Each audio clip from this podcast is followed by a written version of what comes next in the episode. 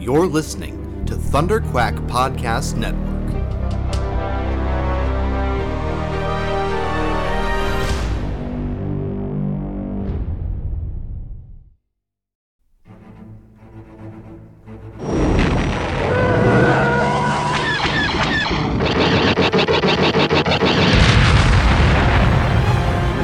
Ha! Got him! That should keep the first order off our backs. Nice work, Paul. Tim, are we set to make the jump? Yep, the engines are primed and coordinates for the rendezvous are set. All right, strap in and let's get this intel delivered to the Resistance. Punch it! You're listening to Star Wars The Saga Continues. Your hosts, Kyle Avery, Tim Gerasi, and Paul Herman, are scouring the HoloNet for news and bringing you all of the latest updates on the future of the Star Wars universe. And the future is bright indeed. So we invite you to join us on this exciting journey as the saga continues. Hey there, Star Wars fans, and welcome to a brand new episode of Star Wars The Saga Continues, your podcast for all the latest news, rumors, and updates on Star Wars Episode 9, The Mandalorian, The Clone Wars, and all the other awesome, exciting projects coming up in the Star Wars universe. But this time, we're not talking news and rumors, it's time for another installment of our saga commentary uh, movie episodes. Um, so, as always, I'm your host, Kyle, and I've got my co hosts, Tim and Paul, with me to watch The Empire Strikes Back. How's it going, guys? Is going good now that for the next two hours, we're going to be able to talk about not only my favorite Star Wars movie, but my favorite movie of all time. So this is going to be tons of fun. This is uh in my top two Star Wars films, and and this movie and Return of the Jedi are probably the films I've seen the most in all my life, and it is very special to me. And this and the like like I said before, A New Hope was always my my first prequel. Empire and Jedi were always the Star Wars. It was only two films forever. So this movie is uh and the next one they mean the most to me probably of all the Star Wars movies. It, all that matters to me, but these two are the probably the most special because I grew up watching them like crazy. So yeah, I'm excited to get into this one. Yeah, I mean, all I'll say is this is probably the one movie, maybe along with A New Hope, that pretty much everybody unanimously agrees is a fantastic Star Wars movie. I'm not going to say where it ranks for me because let's just say as we're going through these rankings, and I'm already thinking ahead to doing our big ranking episode after we're done with all these commentaries. I'm open to my rankings maybe shifting a little bit from where they've been, but um, yeah, I think Empire is one of those ones that's coming in near the top of everybody's list. Um, but let's just jump right into it, shall we? Yes, Um, please. Yeah, less talking, more watching, and then we'll Oh. do more talking while we're doing the watching. More watching? Oh, I'm so confused. It's going to be a very Um, quiet episode of our it, it, it might actually. It might be, you know. you know, i- if there's any long pauses, we didn't lose you, the audio didn't cut out. Uh, we're just taking in the glory of this movie. Um, but as always, uh, you guys know we're watching these on the Blu-rays. We're queued up at uh, Title One, Chapter One, so past all the FBI warnings and home video logos and all that stuff. Uh, zero out of 207 on the timeline. Um, we're all synced up and ready to go. If you want to watch along with us, uh, hope you enjoy it. Otherwise, hope you just enjoy listening to our commentary. And here we go on Punch It. Ready? Three, two, one, punch it. And we're off. We only got old- one one more left of the 20th Century Fox logo. I knew somebody was going to bring it up again. It's always got to be. It's got to be Tim. Yeah. It's got to be Tim. I guess that's my role in these commentary episodes. I always mention the 20th Century Fox logo. yeah. Hey, uh, just a fun little anecdote to start this off with that I this just popped into my head the other day while I was thinking about this movie, and I thought, oh, this would be a fun thing to share on the podcast. Um, as we talked about with A New Hope, I also don't have a memory of watching The Empire Strikes Back for the first time because all the original trilogy I've been watching on VHS since I was a real little kid. Um, and I don't remember my first introduction to these movies. I just remember watching them over and over again throughout my childhood. But I do have a very specific memory of uh, watching The Empire Strikes Back on one particular occasion and getting in trouble for swearing for the first time I can ever remember in my life. What? Uh, yeah. So Was it so Han- what? Because of Han Solo. no, no, no. It wasn't because of Han Solo. It was so what I used to do as a kid is I would like sit on the living room floor in front of the TV and I would gather all my Star Wars toys up in front of me and I would watch a Star Wars movie and like act out the movie with my action figures and stuff as I was watching it. Um, and so one time I'm watching The Empire Strikes Back and my mom was in the room with me and watching me play and stuff. And I had, you know, all my toys and stuff laid out, but I had a toy snow speeder that I had left back in the toy box or in my bedroom or wherever. And uh, she goes, Hey, Kyle, where's your snow speeder? And little five year old me goes, Oh, yeah, I forgot about that damn thing. Just out of nowhere. I don't know why I said that. I'm pretty sure I remember thinking that I made the word up, but yeah, she wasn't too happy about that. did did she make you turn off the movie when you said that? no, I don't think so. She wouldn't be that cruel. I wonder how too. I like how, you know, A New Hope starts with that iconic opening with the blockade runner being chased by the Star Destroyer, and this one's pretty much the opposite of that, where you see, you know, the front of the Star Destroyer, but it, you know, it's moving very slowly. It's not chasing any rebel ship. It's just launching some probe droids, and I'm wondering if people who are seeing it for the first time in 1980 after you know loving a new hope and just couldn't wait to see the next star wars movie and you know what awesome new action packed beginning can this one have? And it starts off just on a slower pace you know setting just a different tone than what a new hope did. I'm just curious of the reaction was maybe a little disappointing back then or just you know they didn't care they're just ready to see a new star wars movie knew the action was going to come pretty soon even though it starts off differently than a new hope did I would assume that they probably didn't really care. I think they were just kind of anticipating watching Star Wars and they were enthralled by it. So Mhm. I would imagine. yeah Yeah, because I No, mean, that's probably how I obviously, it's not like the beginning is boring or anything. So, like, if Yeah. you're if you're watching it expecting it to kick off with a big action scene, obviously, right off you off the bat, you realize that's not happening. But then I think there's enough intrigue going on with the probe crash, and then of course we're immediately introduced to Luke Skywalker again, and so. Um, I think you know it's just cool to kind of get that reintroduction to the heroes, but then wonder, okay, what's with these probes and what's the Empire up to? And obviously, we get just a little bit of a tense buildup to the Battle of Hoth, which is going to be in I don't know, fifteen minutes or so. Um, and even though that doesn't like immediately kick off the movie, that's a pretty big epic battle to start off a movie with. Like that's the just the scale Yeah. of that thing is normally what you'd see like in a climactic battle at the end of the movie. So, um, I think uh, you know, even if it's not right after the opening credits, I would still say I think that's still kind of counts as this movie starting off with a bang. i'd agree Yeah. Another fun fact about the first bit of dialogue in this movie, uttered by Luke, the words Echo 3, was my band's name in high school. Oh, Star nice. Wars reference we took from. Nice. Nice. Yeah, this movie uh I remember my mom and dad taping it off of Showtime and w- when I watched it for, you know, for years I had the, the every once in a while a little right Showtime thing would come up, you know, on the Hmm. very like far left or right or whatever it was and it was always like oh yeah you know i didn't i didn't really have the v actual like you know physical vhs uh or authentic you could say the real vhs until i got it for christmas like uh probably probably like i was probably 10 not 10 years but probably six seven years later Hmm. I watched Yeah. his off and recorded. I recorded him off of Showtime and H, HBO, and I actually I think it was both Showtime because I had. Well, I'll get to the Return of the Jedi one later, but I, I usually I had two movies on at once. and I don't think anything was on after this one. Yeah, I know my New Hope copy was a recorded one off TV, so you're not alone. Just a different movie. Was it the CBS uh, broadcast? It might have been. That's, And of course, was yeah. the- That was the for- commercials had to be edited out. So. Well, right, right. Well, because that that was when I uh, that's when I rec- first watched it. Was on a was in CBS the CBS broadcast in eighty. So yeah, it, it's it's weird to think that this is it's is a slow. It's not like I, I hate calling it slow, but it is. Mm-hmm. It's built. It really is building, and it really truly is.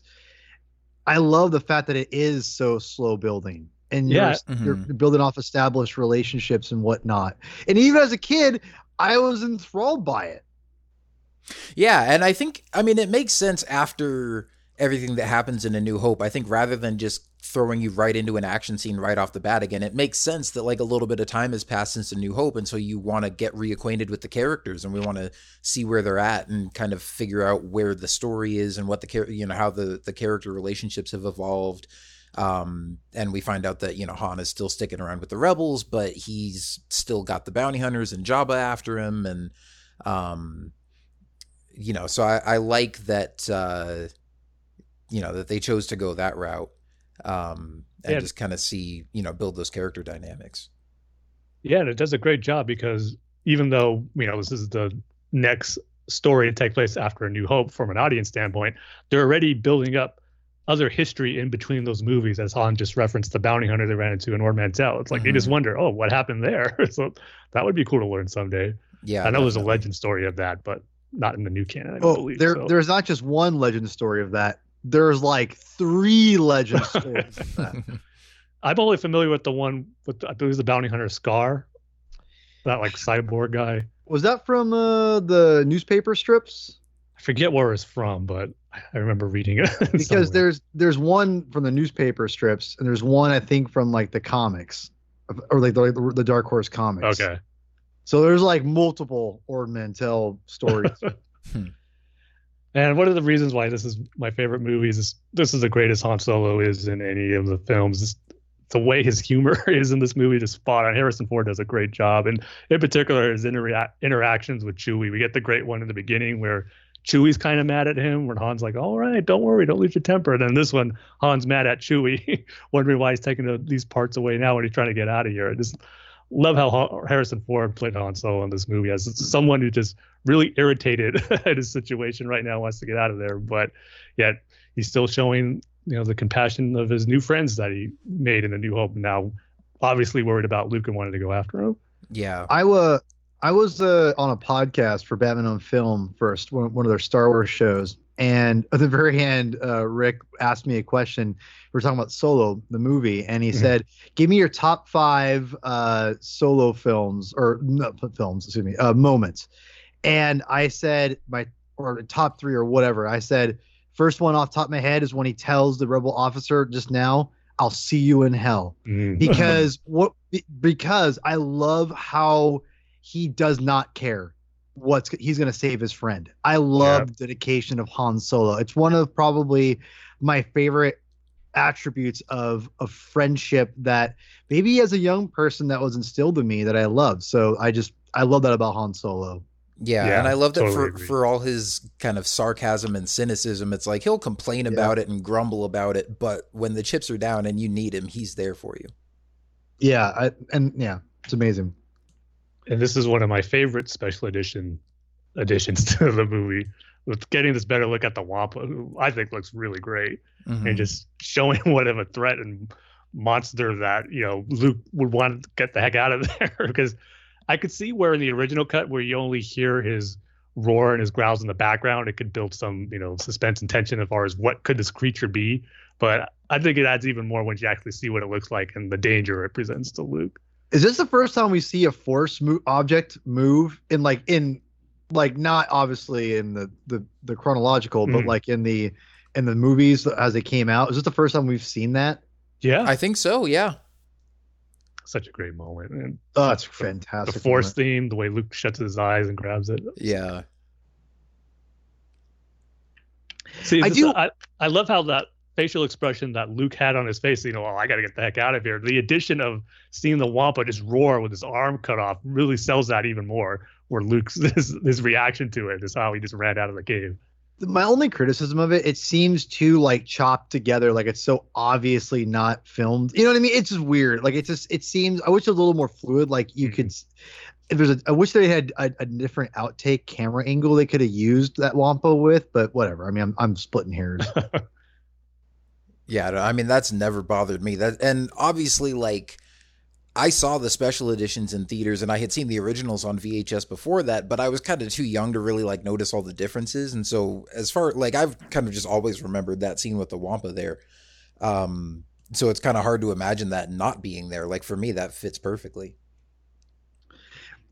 Speaking of special editions, that was one that this movie was barely touched like in the special edition. Yeah. I feel like some of the things they put in it was just like, let's just throw something in there. We gotta put some new scenes in it besides the Wampa. It's like, uh throw a throw a shot of the Falcon and Slave One flying for two seconds and like a shot awesome, of like. I, I it is, but you know what I mean? Like it's just like it's just like just barely anything added to it.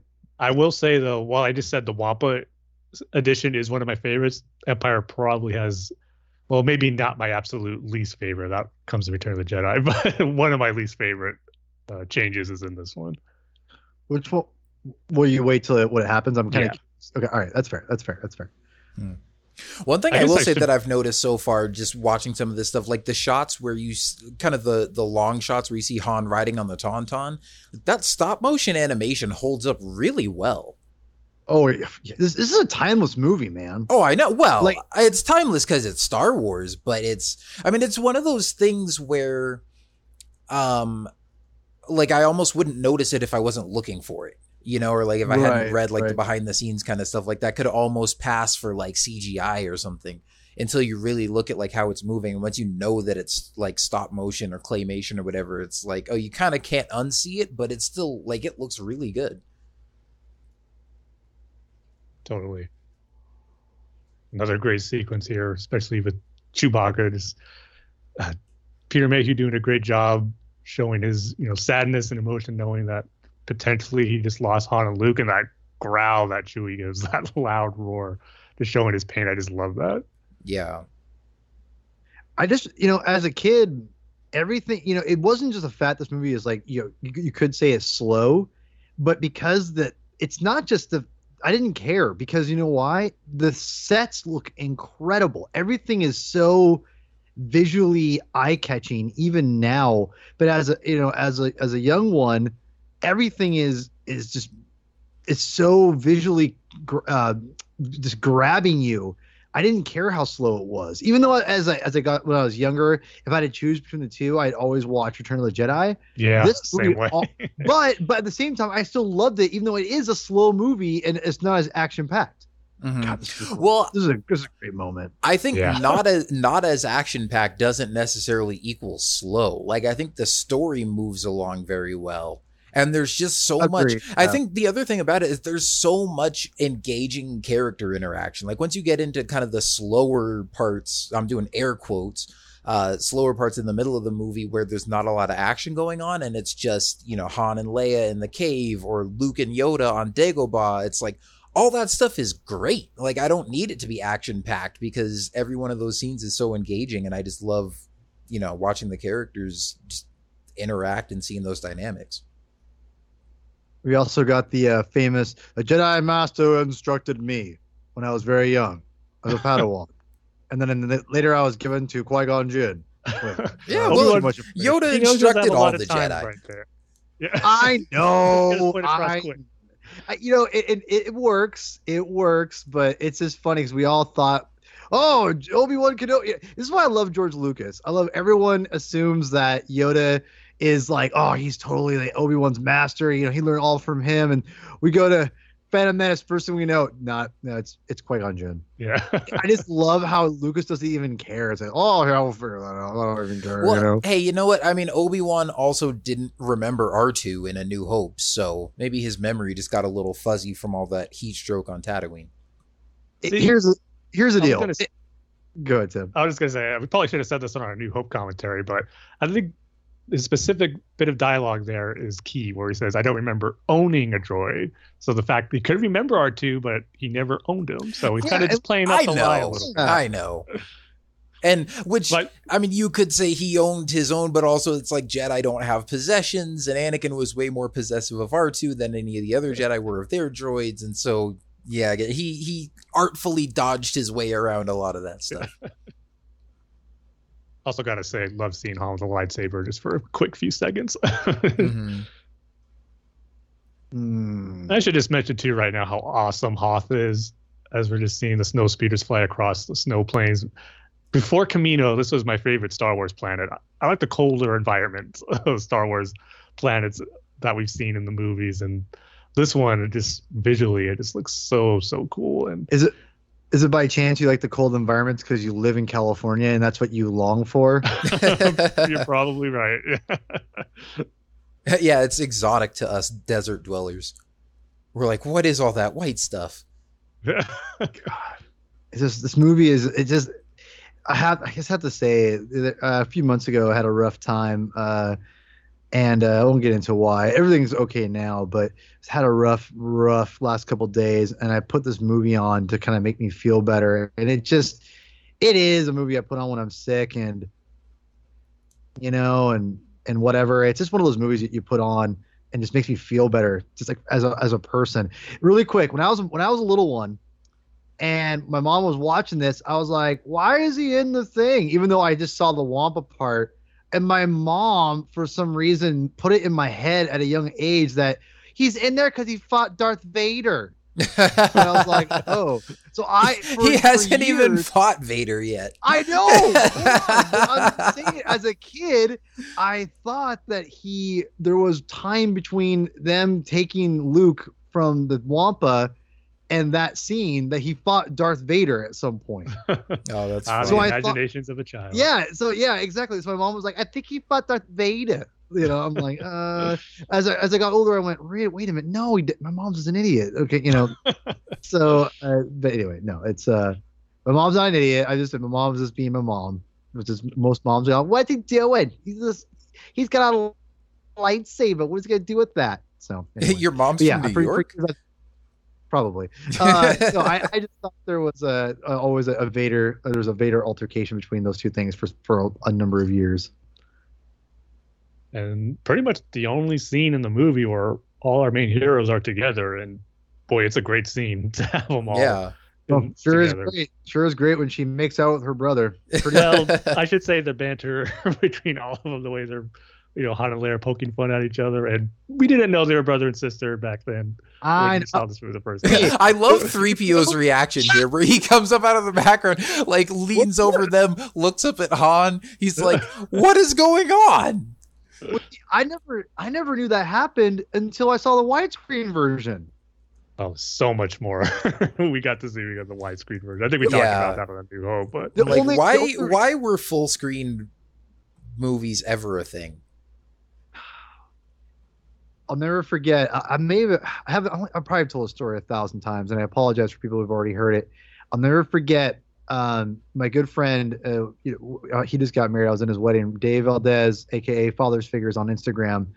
He uh, and I met at a, a Bible school in Minnesota, and it was a winter morning, and we were walking to class together. We're just like, ugh. We're walking to class, and we just stood in the doorway thinking, we gotta get we cannot deal with this. We just did not like they were bringing a piano in to sing music to sing songs. We're like we're out of here. We can't deal with this today. And we left skipped school and we went to his house and watched uh this is before dvds came out uh the dvds came out. We watched uh, empire and jedi widescreen on vhs first time i'd ever watched it in widescreen. I'm sure it was like watching both movies for the first time all over again just Mhm. looking at the sides, left and right sides of your screen, seeing what you missed all these years. but you know what though like I, I if i can be honest like i don't remember that it being that like groundbreaking as much as the dvds were i feel like the even the widescreen on vhs wasn't that great if that makes any sense Mm. like it wasn't Yeah. like it's still like kind of chopped off if that makes sense maybe i'm totally wrong but i don't remember seeing that much more if that makes any sense Well, it was, and that was obviously back before everybody had like flat screen TVs and stuff too. Like maybe it was just the the VHS quality and the TV quality wasn't that great. yeah that's true that's true And then, of course, we get maybe the most iconic theme in Star Wars coming in here. Probably uh, such a great introduction to the Empire in this movie. I mean, they don't have the star, the Death Star anymore, but seeing all these Star Destroyers and Tie Fighters flying across each other, the Super Star Destroyer, this all looks so cool. Yeah, you definitely see that. I mean, like you said, Tim, the Death Star is gone, but this is our first glimpse at like, oh, they are, you know, far from defeated. Yep. And Admiral Ozzel. I remember talking among some friends back in the day about Admiral Ozzel possibly being a rebel spy amongst the Empire. That's why he's kind of giving uh, Admiral Piett a hard time about the Hoth system, knowing the rebels are there and trying not to, you know, play coy and maybe make him think it's a waste of time. Hmm. But I don't think that was ever in any legend story or, or whatnot. But it was always a fun theory to talk about, though. Yeah. There's a lot of Indiana Jones crossover with the Imperials here. Oh, yeah, the guy played. Admiral Ozzel played uh, Hitler in Last Crusade, and of course General Veers was the villain in Last Crusade. Donovan. Also played Hitler. Yeah. Yeah. I just I just saw that on I think Twitter the other day. Because I knew that v- I knew that uh, Veers was in it, which he's uh, that's Julian Glover, right? Who is also Yeah. in he's uh, Ma- Maester Pycelle in Game of Thrones Yep. too. That Yep, yep, yep. I couldn't believe that when I saw that. I was like, "Wow, that's it."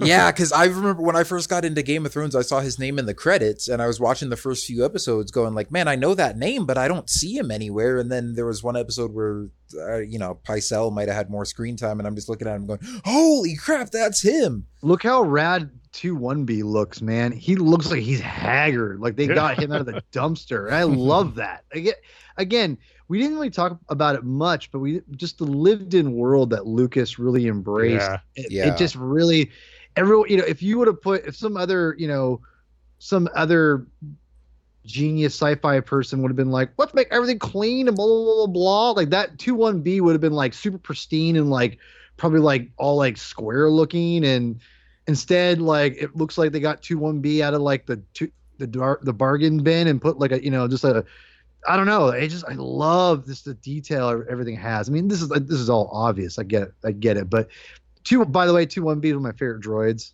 Maybe I don't talk about him much, but I do love him.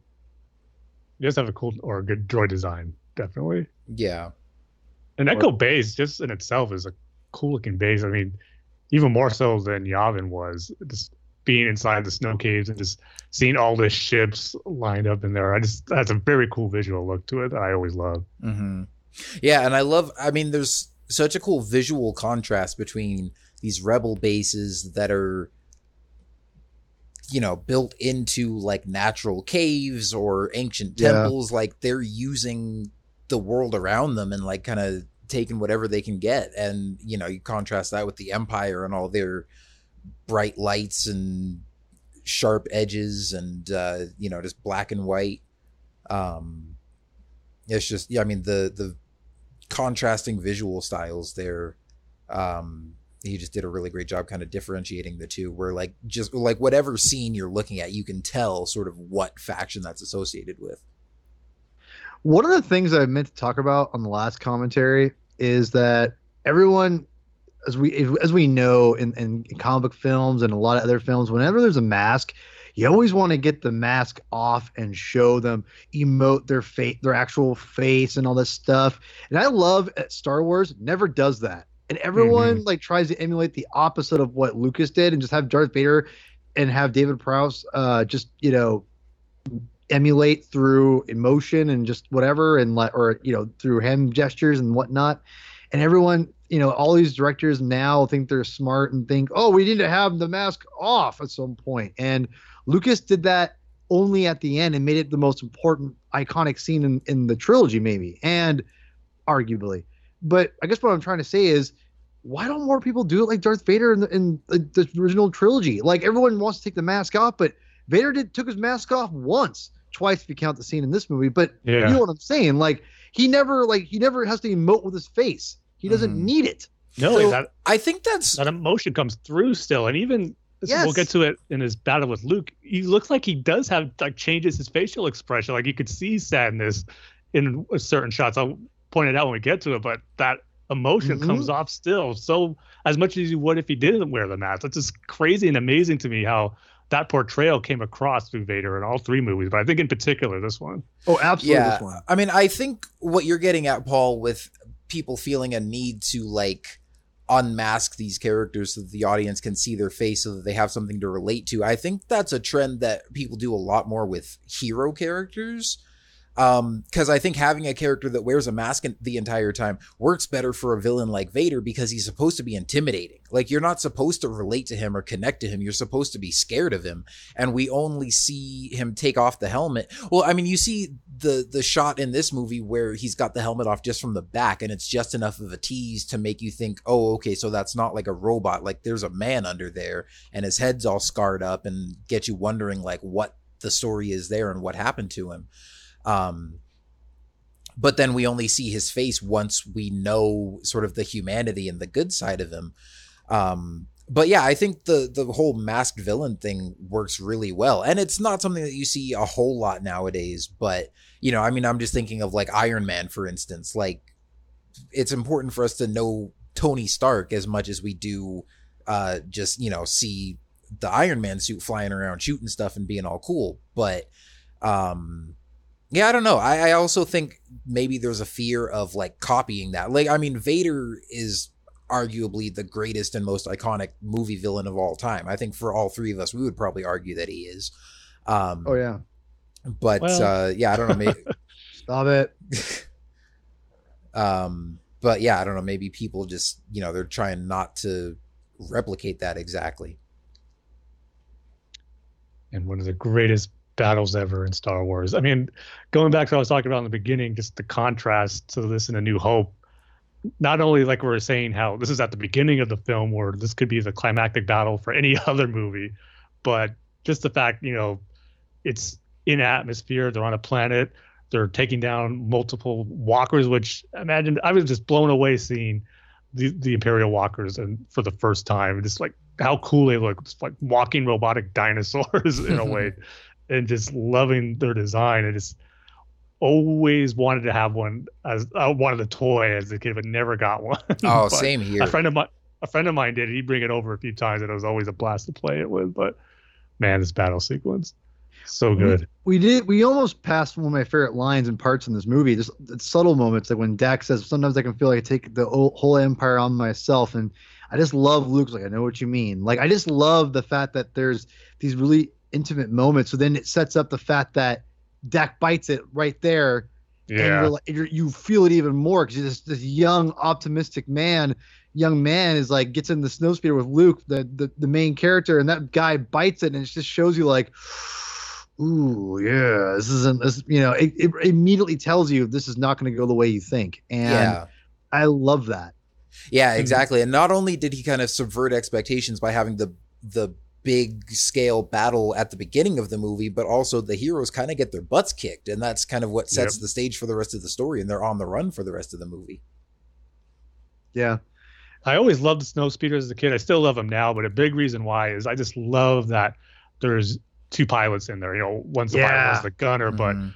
I remember just being a little kid with my brother all the time. That was just awesome to us because then we could both play together. It's like, oh, we're in the shit together. We go back to back, like get two chairs, pull them up, pretend we're flying, or one would fly, and I would like grab like a baseball bat or something to be like a gun that I would just move around and shoot targets with. It was just so much fun. Just great stuff to you know have fun with your imagination as a kid. There's more stuff added to it. That's what I love about it. A New Hope did so much and brought so many new things to the table as far as you know movies go, and then Empire just adds to that with more cool and unique stuff. Mhm. this guy right here, this rebel with a mustache, looks like my dad's good friend when I grew growing up. Like I always saw, like I, he looks like that guy. He looks like Lance every time I, I saw him.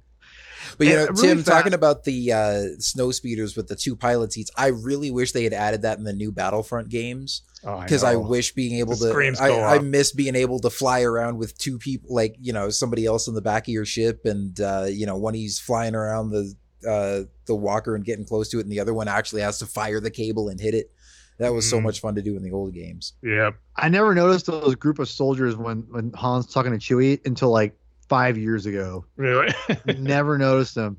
I wanted to ask you guys that with the fact that these snow speeders could not penetrate this armor of the the walkers, it, oh, it started making me think: Why didn't they just use X wings against these things? they had. They said. I think they're having trouble adapting the other ships to the cold. Oh, they did mention that, yeah. No, but they but they they said Wait, no, they, no, no. They were talking about the speeders, actually. Yeah, there's about the Yeah, yeah, yeah. Because these are technically, even though we all call them snow speeders, they're T forty seven air T-47, speeders, Well, yeah, they're they're just air speeders, and they had to adapt them to the environment uh, for Hoth.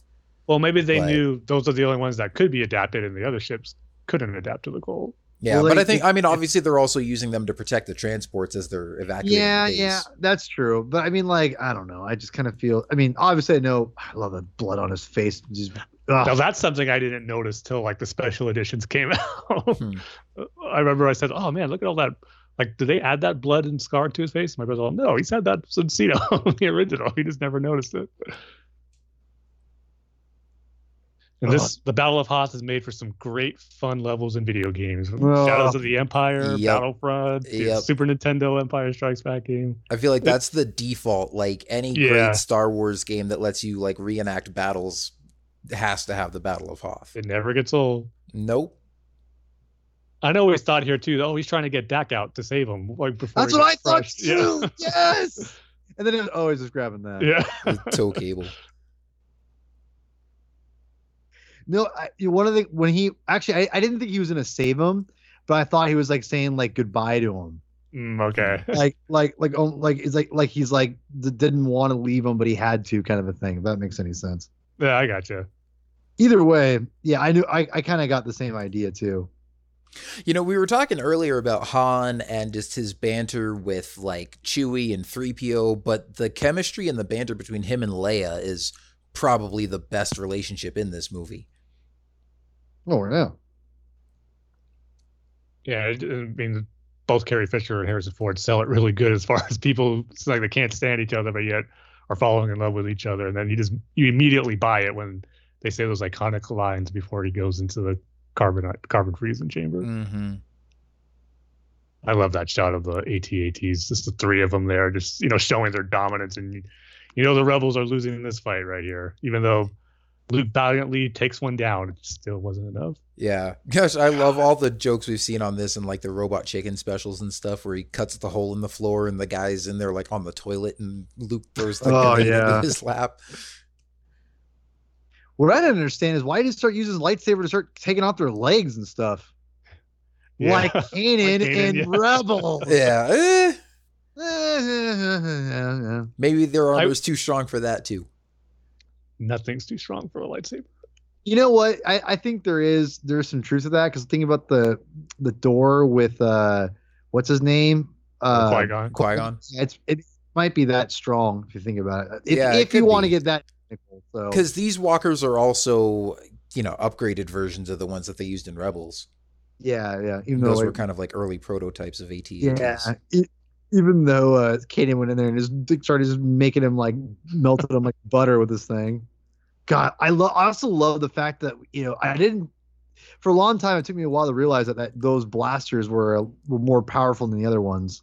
Mhm. Here's the infamous uh, deleted scene that I never saw until much later, and I still I, I just couldn't believe they actually filmed it of 3PO taking the sign off, Yeah. and and then the deleted scenes of the uh, Wampa arms coming out and grabbing. I'm like, how did they film this? I always remember reading that, and Yeah. I, I didn't think I'd ever see it. But once we got the blue, it was like, oh, okay. Like, I always thought it would be cool if they ever got to finish it and it, you know, got to shoot it right and finish the effects, but never was the, The- case. the actually actually the uh the, the the scene of him like taking the sign off is in a trailer, but it's not. in Yeah, the that's right. deleted Scenes. oh Weird. yeah. One thing I wish we got in the Battle of Hoth as we see Vader and the snowtroopers is that we, I mean, we see the rebel soldiers on the battlefield trying to take out the walkers, but I wish we would have saw some rebel soldiers against some snowtroopers. Yeah, I mean, in Yeah. battlefield. That was Yeah. awesome. yeah. like see them actually raiding the base. I mean, it looks like they're kind of just walking through as the rebels are already all, you know, have deserted it. So, Vader, man, just, just the way he walks is so intimidating.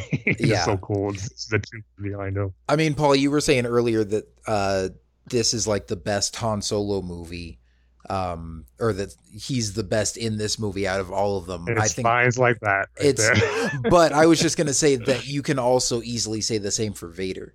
Like Oh, Oh, yeah. in Oh, yeah. in A New Hope, I mean, Vader still makes a strong first impression, and I think he would still be a well remembered villain in movie history, uh, even if George had never made any other Star Wars movies besides A New Hope because you know just with the voice and the lightsaber and the the mask and the look and everything. Um, made a pretty a pretty striking impression. But if you think about it story wise, like Tarkin is kind of the main villain of A New Hope. You know, he's Oh, the sure. one he's the one calling the shots on the Death Star. Um, but this is really where Vader elevates from like cool bad guy to most iconic cinema villain of all time. Oh yeah, without question. I mean, he definitely goes to another level in this movie. And I'm sad This is always- Hoth. Yeah, but it, it's almost a weird contrast. Like that battle was so dramatic, and they're all getting their butts kicked, and now you know these last few these last few survivors are out here, and Luke's like, "Hey, R two, all right, buddy, let's get ready to go." Yeah. It's like Yeah, there's my- no my urgency to it. And then Wedge is like, "See you later, Luke. I'll see you at the rendezvous." Oh yeah, we'll meet you at the "Okay, I'll see you, rendezvous. Wedge." It's like, hey, good buddy, we'll see you in a bit. We just lost most of our friends, but we're still alive. Life's good, right? No big. Luke's just concerned about getting to the Dagobah system right now. Yep. And he didn't bother to tell anybody, apparently. nope. I want to keep on manual control for a while. Just when you think the action's gonna let up, nope. We're getting an awesome space sequence with the Falcon being chased by Tie fighter, TIE fighters in an asteroid field. I mean, come on, it doesn't mm-hmm. get better than the, these two action sequences back to back. This is a great example of how you make, you know, about this is like almost 40 years old and it's still more exciting than The Last Jedi with their whole. Oh, I'm sorry. I- I'm Oh, Couldn't let a commentary sorry. go. sorry. I'm so sorry. So sorry. We're gonna have to like to do that two one. Last Jedi commentaries, one with Paul and one without. Wow. wow. well, one for, you know, discussion and one for two hours of snarky commentary. Wow. that hurts. I don't know. Could you do one, Paul, without any snarky commentary on the Last Jedi? I think that's impossible. There's thing, there's things that- there are things I love about the movie. That, that's the last thing I'll ever say about Last Jedi in this in this commentary. Oh, we'll see about that. Anyway, we will look at the detail on that seat. Look how just deranged and brutal it looks. God, I love this movie. Why is nobody on the gun turrets, though? That's what I thought too. Why? See, these are these are questions we gotta know. Yeah, like. I mean, we know Leia's decent with a blaster. It is strange. Maybe it's one of the repairs they were trying to get the Falcon fixed on before they left Hoth, and they just weren't able to. Uh, Maybe maybe. they don't. They don't say it, but you can maybe assume it.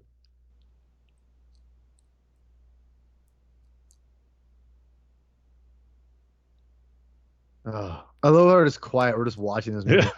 Oh yeah, I Mhm. forgot. Watch this movie.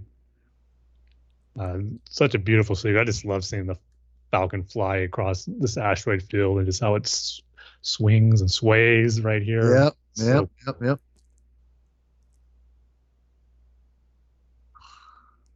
Yeah, I know I was talking about this before with the Tauntauns, and then I was thinking the same thing with the Imperial Walkers. And it's so redundant to talk about, like, as Star Wars fans, because we all know this, but sometimes it still amazes me how well the effects hold up in these movies. And I know Oh, they've yeah. been retouched in the special editions and stuff, but you just get swept up in the story. And then, I mean, at least, like, for me as a filmmaker, because I know a lot of these techniques and stuff, I'm sitting here going, man, they did this back in 1980?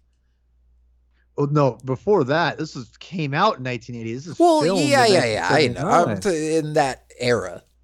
I mean, it's not like, But it's still- this one year would quality make a of whole lot of picture. difference. But yeah, this this the quality of picture itself is amazing to me that it's still like because because because A New Hope looks like 1970s.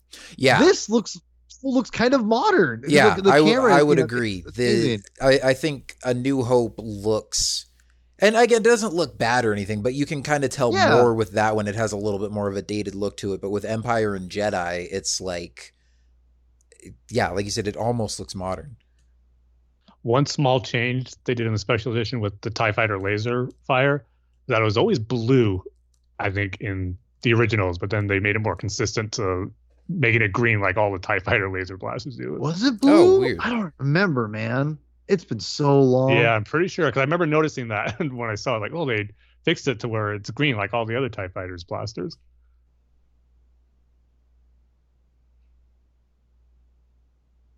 Well, I'm glad they changed it because that green tie laser fire is so iconic.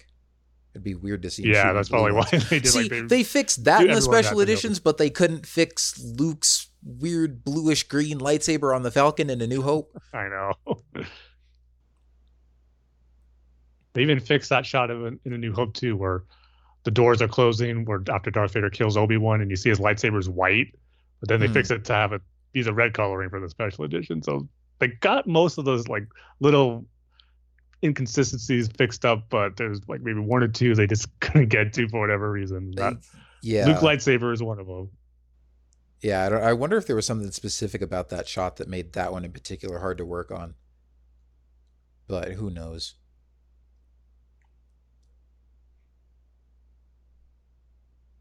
And there's the crash landing on Dagobah.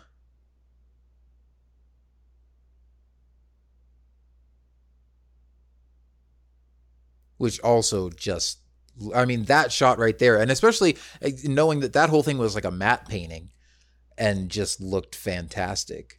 and I think not this whole sequence, but part of this sequence of you know whether it's R two getting swallowed by the monster or Luke just going into the swamp. Like part of it was filmed in Lucas's pool, or I Oh, remember was it? reading something like that. Yeah, there's like maybe one shot or two or two where it was like just Lucas's pool That's funny. where they needed a quick shot of the water. It could have been that X-wing shot because they wouldn't have needed any of like the surrounding greenery and stuff.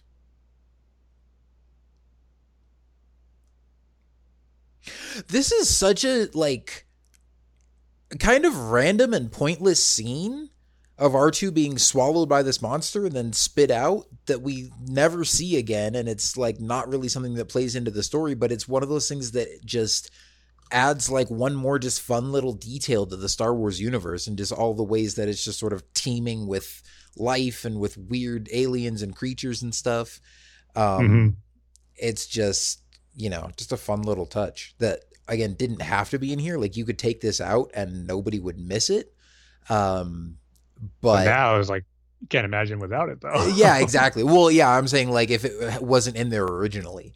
Um but uh yeah, it's just a fun little addition that just helps kind of make the movie what it is. And I guess kind of sets the stage for Dagobah like it kind of puts you on edge thinking, "Oh, it's filled with dangerous monsters and stuff." Um and then uh you know, so kind of in contrast to uh Yoda. Mm.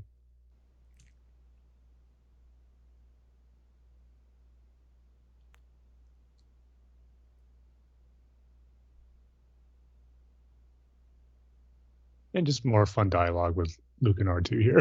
yeah.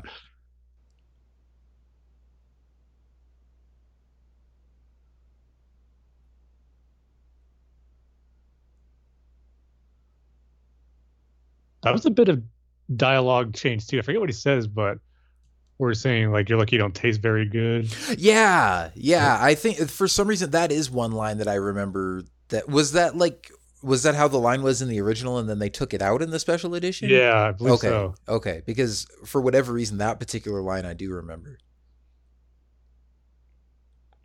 I always thought too where well, that bit of dialogue wasn't coming up. I thought it was right there, but it wasn't. I'll get to it later when we're back on Dagobah with Luke. Oh, okay. And this is just another cool little a tease right here. I mean, just seeing this for the first time. If I imagine everyone back in 1980, oh, we're gonna see Vader as helmet. Oh, like what's that scarring? What happened? Like what is like what is behind that mask? And you just get that great little tease right there. But now when we watch it in context with episode three, it's just more awesome that you know that's all because of Obi Wan that Mhm. he has to be in that you know chamber right there and in that suit, and then we're seeing the scars left from the battle on Mustafar. Just love it when we have that background story to it now. Yeah, definitely. But yeah, like you said, I mean, just a great little tease, especially for somebody watching this for the first time that doesn't uh, have that context of watching the prequels, because that's your first confirmation that there is a person in that suit.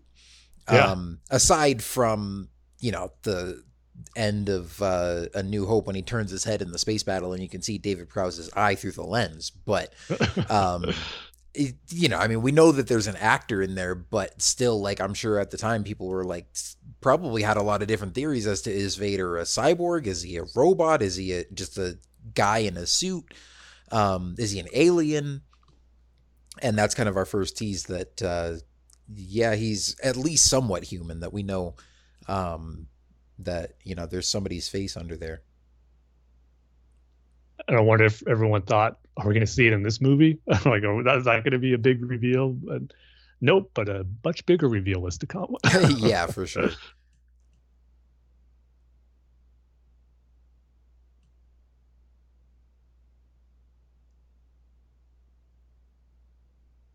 I always, I mean, it doesn't get compared to Luke's awesome black Jedi outfit in Return of the Jedi, but I always like this outfit that Luke had on Dagobah, and then of course what he has later on Bespin. There's one back when the Power of the Force figures were coming out. This was one of the main Luke action figures I would always use when playing with it, just because it took a little bit before that Return of the Jedi one came out, but Yeah. always like this outfit. Yeah. Well, and the first Luke action figure that I ever had was, um, I guess the Bespin Luke. It's him not with the jacket on, but with the uh, just kind of like the sleeveless tank top that he's wearing when he's Mhm. running around with Yoda later. When he looks super cut, yeah. yeah. he does. Looks great. This is this This is- might I be my favorite uh, Luke suit, to be honest. And I always thought Luke was eating a taquito right here. For for Oh, so you're from- I always thought he was eating a crispy uh, bean or uh, beef burrito from Taco Time. I literally started getting taquitos as a little kid because of that s- sequence right there. Every time I go to a Mexican restaurant, and there'd always be taquitos because I wanted what Luke was eating. Yeah, see, Question Tim, really Tim, fast. Really Tim, you're fast. from I said- California. You know what those are. When I was growing up as a kid, like I probably didn't even have a taquito until I was like 11 or 12 or something, and by that point, I was like, "Oh, this kind of looks like the thing that Luke was eating on Dagobah." That's funny. So is Luke's blaster a DL44 modeled like Han's? it looks see I at first glance to me when someone I don't. I would say like blaster models isn't my forte to Star Wars, so I wouldn't say for sure. But just looking at it, I would say yes. Like- yeah, it's probably not exactly the same, but it looks pretty similar. Like what if what if there's a canon story they haven't done yet and it's gonna be Han doing that for Luke at some point? How rad would that be? That would be cool. Hmm. I can write that Marvels, let me know. I'm just kidding, I can't write. Uh, I, I, this whole sequence I love between Luke and Yoda. Just Yoda just being the most annoying pest to Luke, and yet we know it, that's who Luke is searching for. And the bit of dialogue I was waiting for is where Luke was talking to R two, and he goes, "You know, this feels like something out of a dream, or this something familiar about this place." And I always took to mean that. I mean, I, it's not definite that this happened, but before Obi Wan and Bail took Luke to Tatooine. I would imagine they dropped Yoda off here first, and that you know maybe Luke wasn't you know physically like didn't step up. Obi Wan didn't carry him off the ship. It was on Dagobah, but the ship they were on were on Dagobah. There's something that lingered in his memory that makes this familiar to him, Hmm. even though as a little baby, this is was when he was on here. But that's the some of the for some reason the Force made that stick within his mind that this is someplace he's been before. that would be kind of cool. I mean, I also Well- thought maybe he's just kind of had subconscious dreams about it too, through the That's force, true, too, knowing, similar to knowing Rey. uh, through Yeah. the like having dreams or visions through the force, knowing that he was going to be connected to this place. Yeah, just like Rey and Ahch-To in the Force Yeah. Awakens. I can Gotcha. almost remember as a kid the first time I watched this being not disappointed, but like being surprised that Yoda was not what was was him and not somebody else. I can vaguely remember that. And I also, Yeah, remember, see, Hmm. I also I- remember the shot from Muppet Babies, by the way. how could you forget? Yeah, I remember that. Come, is gonna follow the green guy? Anyway, sorry. Go ahead. Go ahead, Tim. No, I'm just gonna say is like Yoda's always been Yoda to me. I never, like I said, all the original trilogy movies. I don't remember that first time watching it and being surprised by anything. It was just these were always the characters to me, and so that's just how they always been. Oh, this is the. uh Oh my gosh, what's her name? Oh, The, uh, um, L3. L three. Yeah. Yeah. Yeah, that's that's that's it's See, nice to know. It's a nice little Easter egg. People are Yeah. like, I don't can't believe they put an L three in the Millennium Falcon. Oh my god! It's like, guys, come on, that's a really cool callback. Yeah. Yeah. and and she definitely has a most peculiar dialect. That's for sure. yeah, she does. Yeah, Poor C3PO with this film, man. he gets to hear it from Han throughout the whole movie. He gets blasted later on. He just went through the ringer in this film. Yeah, I have to say Both one. physically and verbally. I wouldn't even call this a nitpick, but it's just it's kind of funny to me. Like, what is Leia doing here? Like, first she had that little wrench thing that she looked like she was just kind of like running along the side of that piece of equipment. Now she's just like turning this handle in place. Like it kind of looks like Lucas told her like just play with something like look busy while you're talking to Han. but also like too how just everyone's doing their part to get the Falcon up and running, like, Yeah. little or small. 3PO, Leia, Chewie, and Han. Just out of anyone, it seems like Han's doing the least. I don't know, Yeah. At least what we've seen. But Well, somebody's got to give the orders. there you go.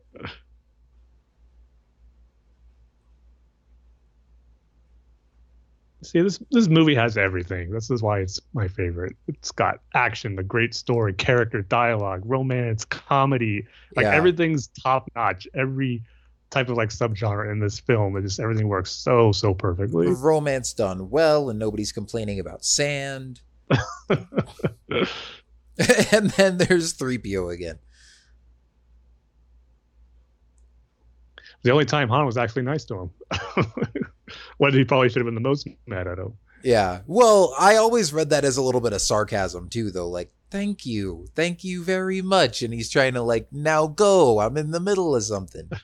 JPO's not going to pick up on that. No, of course not. I always like that added little touch too. As we saw that asteroid hit the Star Destroyer, then you see that Imperial officer just kind of like shriek. We can't hear him, but like puts his hands up in fear, like Mhm. The bridge just got destroyed. Yeah. And Yeah. Vader doesn't care. He's like, yeah, we're pushing through. I also loved just Vader's response to Piett here when he finds out the Emperor demands to make contact with him. Vader's like this puts everything on hold. He doesn't care like where they're at. Just get him out of here. Get a clear signal through. This Emperor's top priority. Yeah. Now this is another great special edition change, getting Ian McDiarmid. Yes. Like, just for continuity's sake, like anybody that Mhm. liked the old one better, I'm like, nah, I can't complain about this.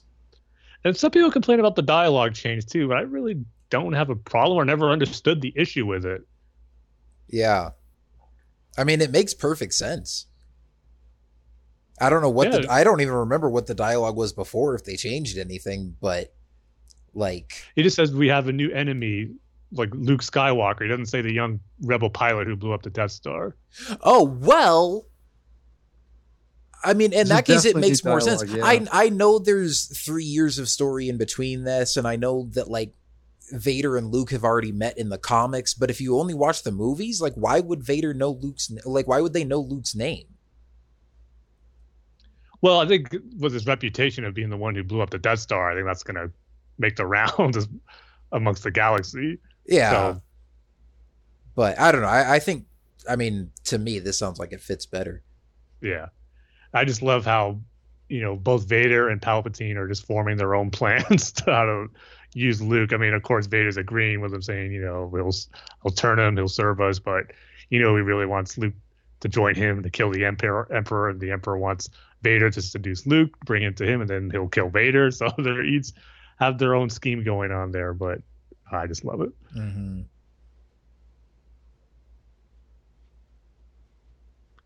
I love old kooky Yoda.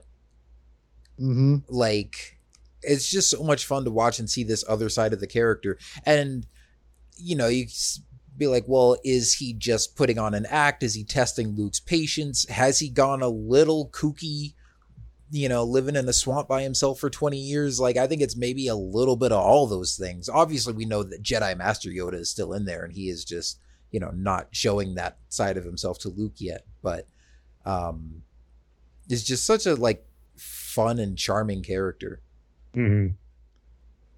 Yeah, it's just I think more of a great arc for Yoda to go on after he was humbled in Revenge of the Sith and knowing he had to go into exile.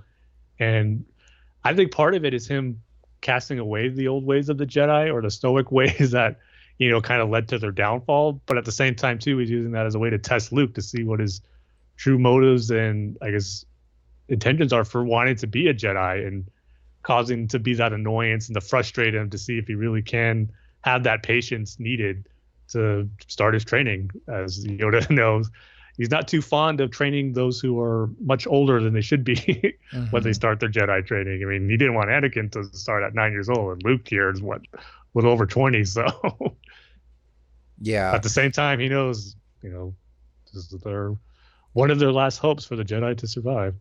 Yeah, definitely. I mean, it's funny because obviously, like that was again kind of the way of the old Jedi Order.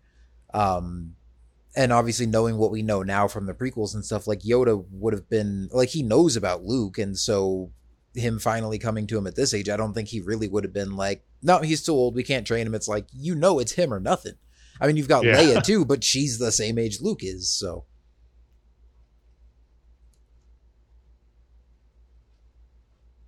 I love that line, and I love the callback to it in the Last Jedi when he says, uh, "You know, our Skywalker still looking off to the horizon." Yeah. oh, the best line in the movie. There's number two from Paul. you brought Last Jedi, not me. Well, I should say the snarky remark. I never noticed R two in the background till like years ago. Really? Yeah. R two could fit in there, can't he? All right. they can't bring fast. him in. Have you guys you guys heard the Seagull song, right? Oh, of From course. The, Oh, yeah. oh, don't get me started. I'll sing that the entire. No, no, people don't want to hear oh, me singing that the entire no, episode. But, but I gotta say, it's so brilliant. Oh my lord, it's so brilliant. Oh, I can't, I can't watch this scene without that now. don't fall asleep. Oh, no! Oh my gosh. Okay, for anybody that doesn't know what we're talking about, when when this is over, go on YouTube and look up uh, Seagulls Stop It Now. It's a bad lip reading of Empire Strikes Back. Of course, you'll probably hate us for it afterwards because you'll either love it or hate it. Either way, it's going to be stuck in your head for a week. But uh, yeah, have fun. You can always throw in some funny jokes too, there, Kyle. oh my gosh. mm.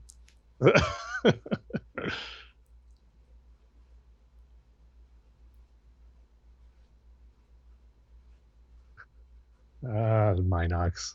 Yeah, he did a pretty darn good job of making those things just look gross.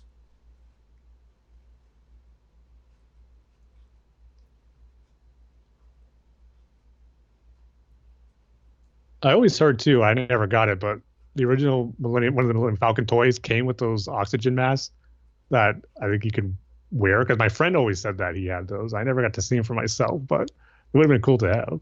Huh.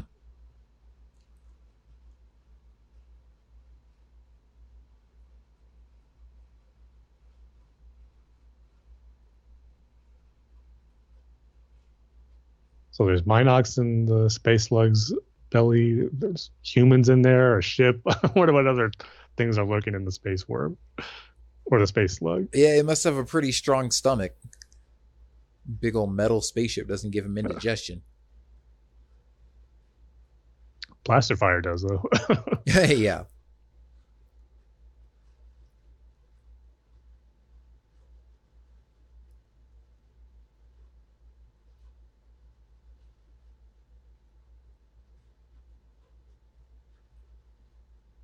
Just a fun little twist here. Again, we were talking about this earlier with uh, the sea dragon or whatever it is that swallows R2 on Dagobah, just continuing to not only advance the story in this movie and add new cool, you know, ships and the Imperial Walkers and stuff, but keep building on like that weird side of Star Wars too, with the the aliens and just the crazy different creatures and locations and stuff. And he's like, yeah, let's have them fly into a cave in an asteroid that then turns yeah. out to be a giant worm that tries to eat them.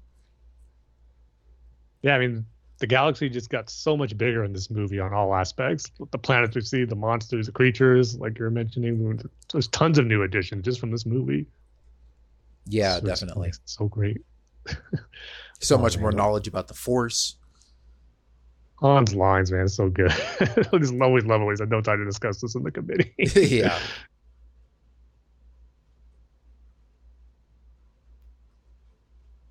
Always like this bit of music here too as they're trying to escape the space slug.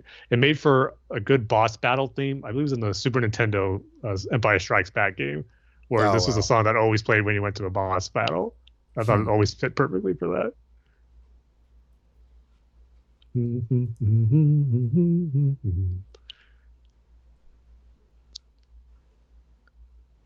Now we're getting into some of my favorite parts of The Empire Strikes Back with Luke and Yoda's training. And I will say, now this might sound weird coming from someone who says this is not only his favorite Star Wars movie, but his favorite movie of all time. But as a little kid, I'm talking about the very first few times watching The Empire Strikes Back, this stuff with Yoda was never my favorite. But uh, later on, not too far in the future, is where I started appreciating more just how great all this stuff with Yoda training Luke and just how he's teaching him the ways of the Force and the way Luke responds to Yoda's teaching. This, yeah, this stuff is great now. I mean, it's some of my favorite stuff in all of Star Wars.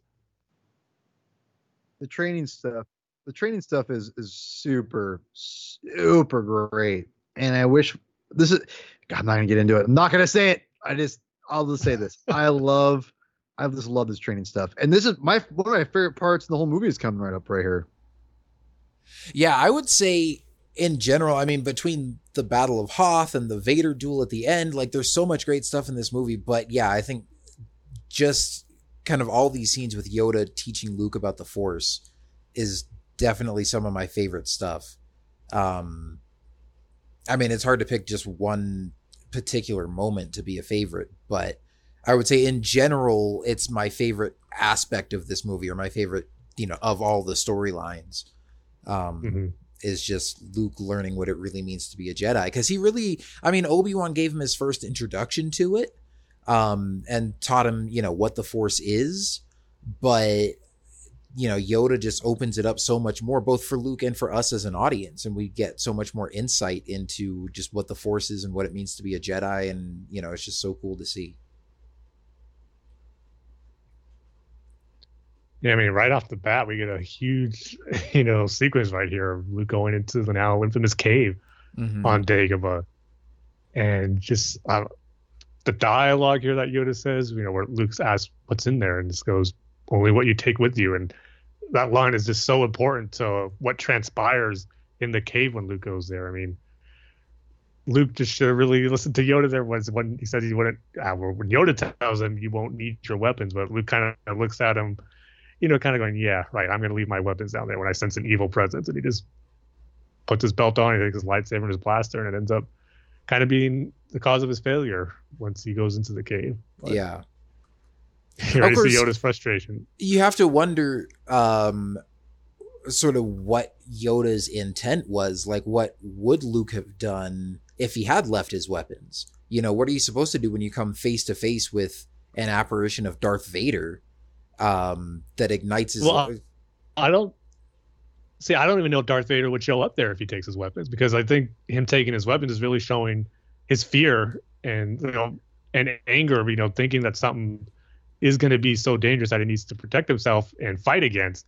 And this, I guess, his hate because he knows that he just wants to fight and destroy the Empire as a Jedi. So those his lightsaber, his weapons just represents that. I guess that eagerness, that fear, that anger. I guess he had towards the Empire and it just manifests in Vader showing there. So I wonder if he even shows up if he doesn't take it, because that's why I really take Yoda's line when he says that only what you take with you, literally where he says, you know, because of that, Vader shows up because of that reason. That's a very good point. And to add to that, if you want to get even more literal with it, he takes his father's lightsaber in there with him. And Yeah. then his father shows up. Of course, he doesn't know that yet. hmm That's what's so great about the sequence. I mean, everyone has talked about it, you know, for almost 40 years now, just debating and speculating on what it could mean and what it represents. And there's a lot of great theories and discussions on it. I don't think there's really one definitive right answer, and that's the whole point of it. And George Lucas has said it, Dave Filoni has said it when talking about Clone Wars, how they never want to answer anything definitively Mhm. because having your own view on it is so important to Star Wars. I mean, Obi Wan says it from a certain point of view. As a lot of the truths we hold on to, depending on our point of view. So, Yeah. I mean, I think for me, it's kind of twofold. I think it shows Luke, like, A, I think it's definitely hinting at the fact that Vader's his father. I think he's saying it, it's showing that there's part of him in you, or there's part of you in him, like, you're connected, like, you're more like Vader than you think, essentially.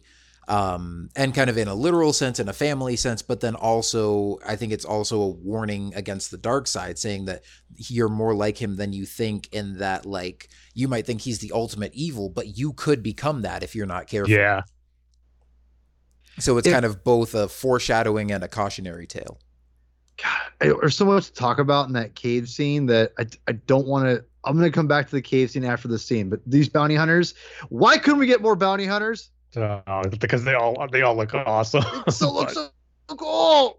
of course, Boba Fett being the coolest of them all. yeah Got it. That I mean, uh, this movie.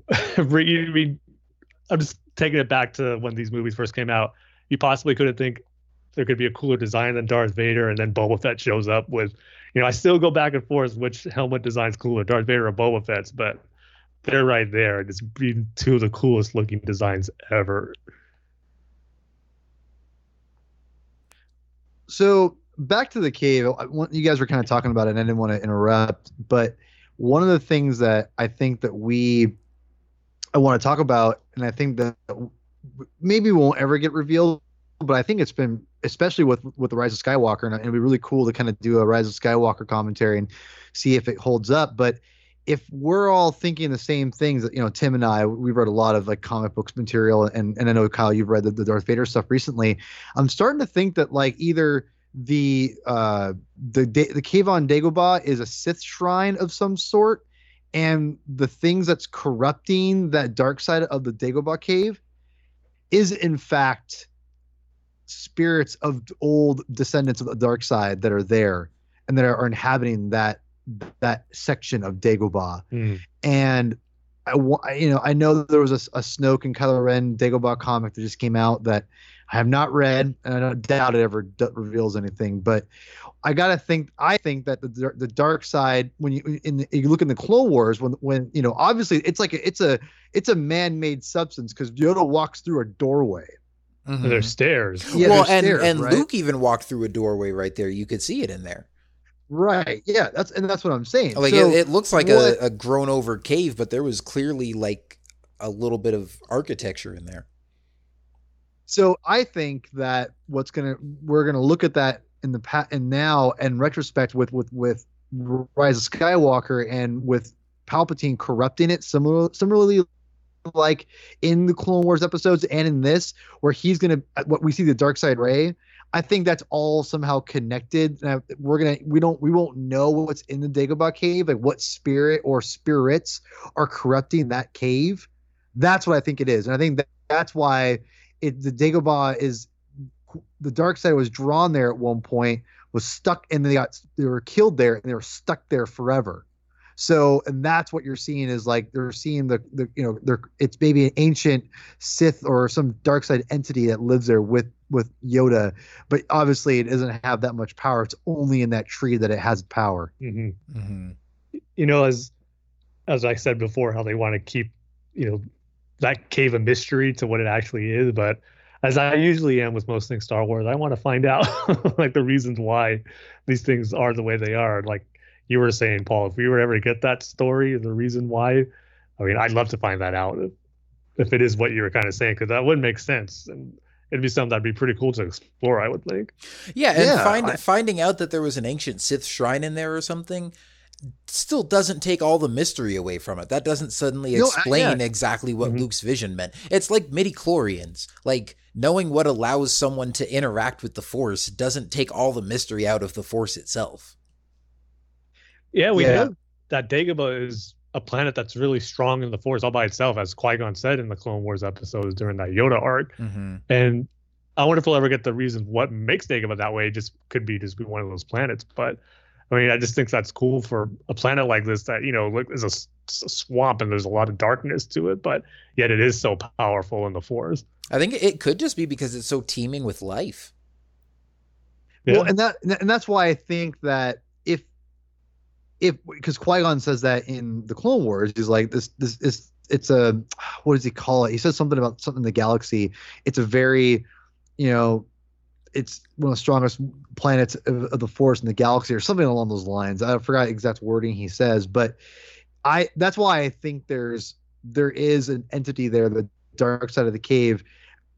It just it makes sense if, if, if it's some kind of Sith shrine or someone was sacrificed there because it is a man-made thing inside the tree itself, almost like whoever was there and created that with that man-made substance into the tree itself that is all a very Sith thing to do, right? Because mm. they're taking nature and trying to corrupt it with its own man-made thing.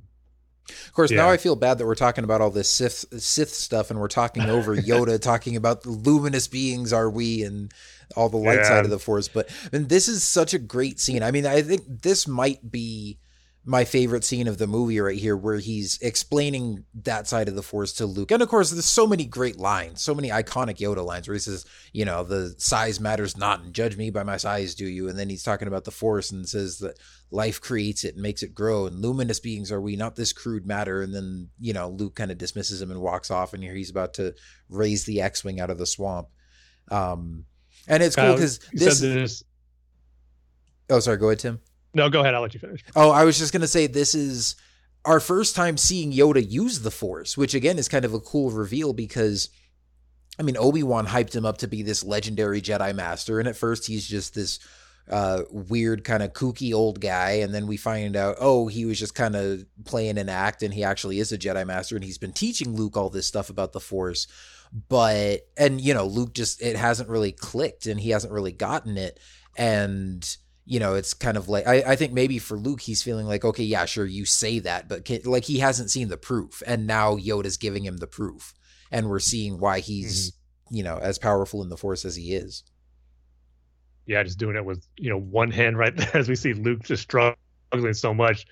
I mean, and Yoda does it with relative ease too. So yeah, definitely drives home the point of you know he is the Jedi Master that Luke has been seeking. But going back to the speech Yoda was giving there in the lesson he was teaching Luke, and you were saying, Kyle, there were so many iconic lines there. And my absolute favorite line out of all Star Wars was in that speech that Yoda was saying. And it was the line, My ally is the Force, and a powerful ally it is. Hmm. I think just in the course in the universe setting, I just love it because, you know, it's showing how, and this brings it back into real life too. If you're like, for people who are spiritual and have faith, it, it just brings that the things you believe in are your closest ally. You can be alone and you could have failed like Yoda has. He's failed in his mission or just being a Jedi and he went into exile. He was by himself. He had no friends. In. Sure, he would commune probably a little with Yoda, I mean, with Obi Wan and Qui Gon, but he really was alone for the most part. But yet, his ally was the Force. That's what got him through.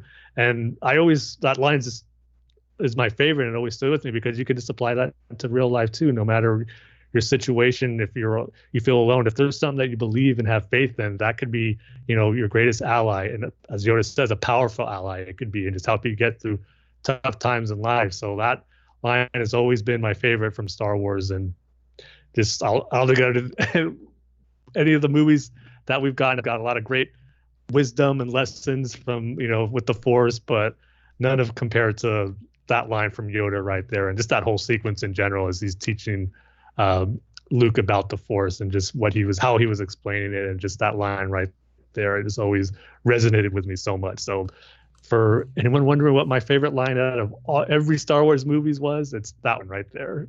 My ally is the Force, and a powerful ally it is. If you'll see like like on Xbox Live, you have a quote, or on Skype, that that would be like my well tagline right there. But I always lose for most of that stuff. So, and that's the reason why. Yeah, that's definitely a good one. Shut down C3PO. Again, C3PO. like I said, just goes through a lot in this movie. At least he gets a nice little nap there.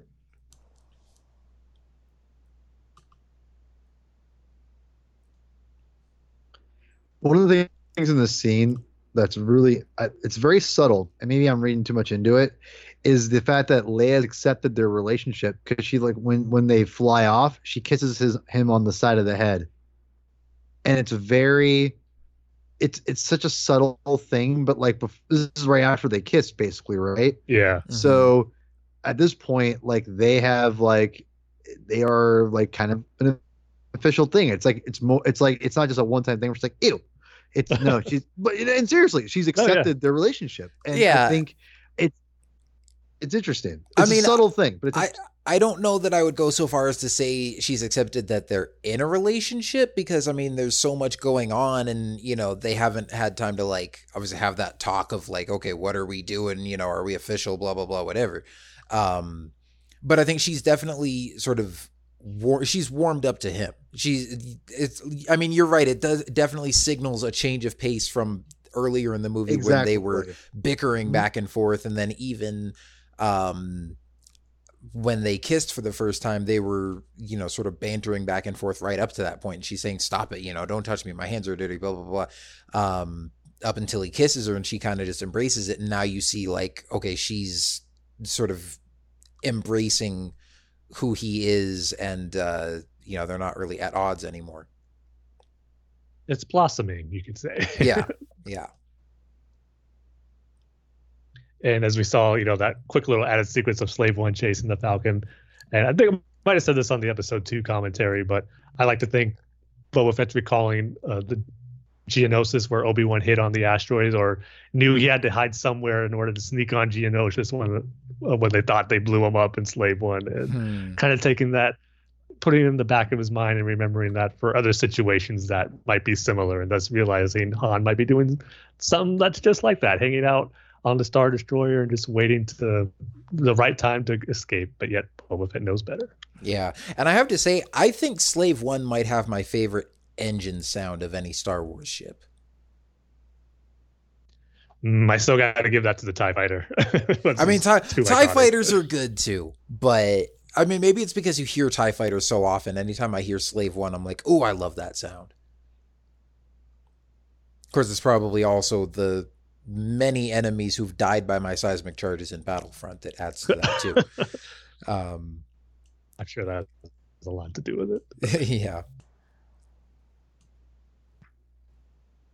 This is kind of Yoda doing the same thing he told Anakin in Revenge of the Sith when Anakin was confessing with you know the vision he had of losing Padme, and you know Yoda wasn't quite as harsh or just as straightforward as he was with Anakin, telling him to you know learn to let go what you fear to lose.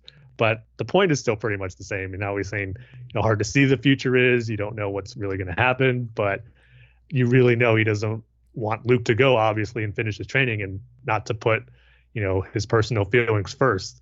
Which you know, still going back to that old Jedi ways of thinking. Even though you would like to think they are moving beyond some of the uh, ways they went about things to, you know, realizing that it failed, they're going about it differently, but yet they still cling on to some of their beliefs and philosophies that you know they still want Luke to adhere by, which you know um, we'll, probably go into it more in the Return of the Jedi commentary, but just to goes to show how that way really wasn't the right way to do it. And even though Luke does act on his emotions maybe more than he should, it does prove in the end to be you know something that is a strength more so than you know a fault that you know they should keep away from. So, uh, but I just found it one of those things where in Revenge of the Sith, it's, it's a callback to that where Yoda is still going on, uh, going back to some of his old ways, and I just love it, one of those other examples that puts it into context when you look back and watch these movies now with the prequels and catching certain things where it's still in the character from what you saw in this one. Yeah, but I will say I think maybe Yoda's learned from that a little bit because in Revenge of the Sith, he's essentially telling Anakin, and again, just kind of preaching the Jedi code at him, being like, We're Jedi, we don't have attachments. If you're afraid to lose something, you just have to learn to let it go. Um, but and I said this back on our Revenge of the Sith commentary, I think the the tragedy of Anakin Skywalker and you know the death of Padme is that he caused the very thing that he was trying to prevent. And I don't know how much Yoda realized like that that's what Anakin was having visions about and that sort of thing. But the way he explains it to Luke, he goes into a little bit more detail and he's not just saying like, "Oh, your friends might die, you got to deal with it. We're Jedi, we have no emotions." But he's saying, you know, your friends are in danger, but look, like we're still in the middle of our training. You're not as powerful as you think you are, and if you rush off in a hurry, and act on emotion and act on instinct and you know your your first reaction is to just kind of jump into the fray and try to help your friends you may end up doing more harm than good and you may cause the very thing that you're trying to prevent which I mean, I, I wouldn't say is exactly the case in this movie. I mean, but the reason that his friends end up in trouble is because Vader's using them to get to him. Um, Mhm. and so he is kind of the cause of that. It's not really his fault because even if he decided to stay and not go, I think the same thing would have unfolded because A, Boba Fett still wants Han, and B, Vader is still going to use them to try to lure Luke to him, whether Luke responds or not. And, you know, if he doesn't go, they're still going to end up prisoners of the Empire. Um, but, uh, I mean, actually, if you think about it, because Lando and Lobot and everybody, you know, end up springing them from the trap. I know Luke shows up at one point and kind of distracts Boba Fett, and they have that little shootout in the hallway. But you know, Boba Fett still ends up getting away with Han, and Leia and Chewie and Lando get away, but it's not really because of Luke. So he, you know, by him rushing off, he doesn't really do anything to help. You know, all he does is get his hand cut off and find out that Vader's his father. Yeah, I didn't think about it that way too much, but you're probably right, though. But the events still had to happen the way they were. Just so, for what you just said, Luke finding out Vader was his father was so important that it's one of those things where, like, the will of the Force had to have Luke be there to get that bit of knowledge. And of course, you know, it would set up things for Return of the Jedi that would change the course of the galaxy forever. Oh, definitely. I mean, I'm not saying the story shouldn't have unfolded the way it did. I'm just saying that, you know, maybe Yoda's not exactly giving him bad advice there. Yay! I love this part so much.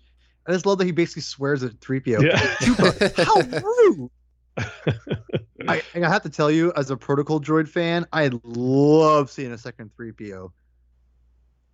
Yeah, This it's, that's the first time we got to see one, right? Well, wasn't there one kind of damaged in Hoth though? like, Yeah, kind of. Oh, yeah. Yeah, or no, there- it's not damaged, but it's like it's all white. Yeah. One of the things one of the things I thought was interesting when he hears the R2 and he goes, That's an R2 unit. I wonder if I almost thought when I was a kid, what if what if he does think R2's there? What if it is like R2? For some reason I thought R2 could be there. So Oh, that's- so dumb. Yeah, that's You what. know? Well, that's what I thought. I mean, I didn't think that R2 was there, but I think 3PO thinks that that's R2 in there. Yeah, that's what okay, no, maybe I'm not so dumb then. Yeah, that's what I assumed. That he's like, hey, I wonder if, and that's why he goes and wanders off. He's like, hey, are Luke and R2 here too?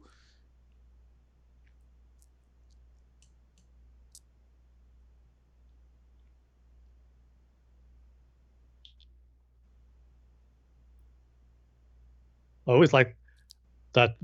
There's like a theory that I've heard before too, where the stronger Luke gets in the Force, the more visible Obi Wan's Force spirit is to him.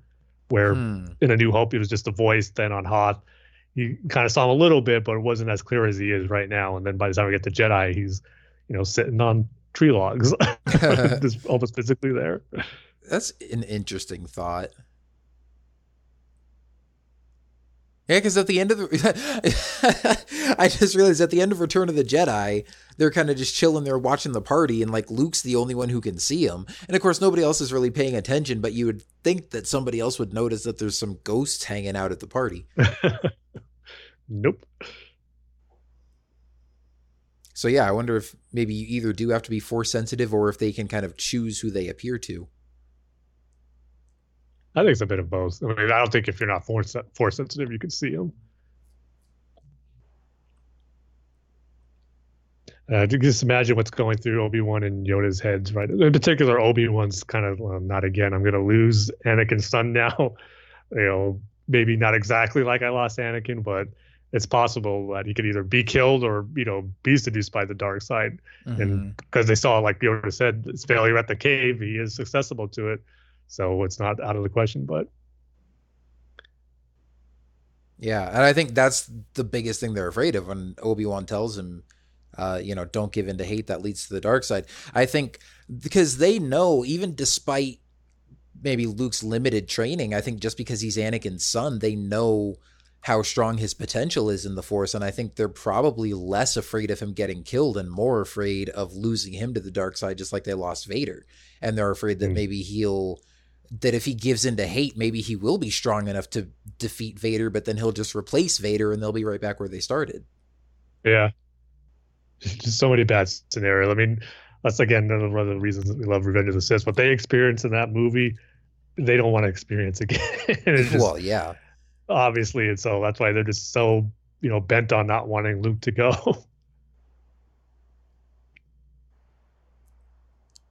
Another cool special edition, you know, change right there, just showing just how much grander Cloud City on Bespin is. Yeah. And there's so many great planets in this movie. I mean, there's only three, but they're all just so unique, so different, but yeah, it's so great.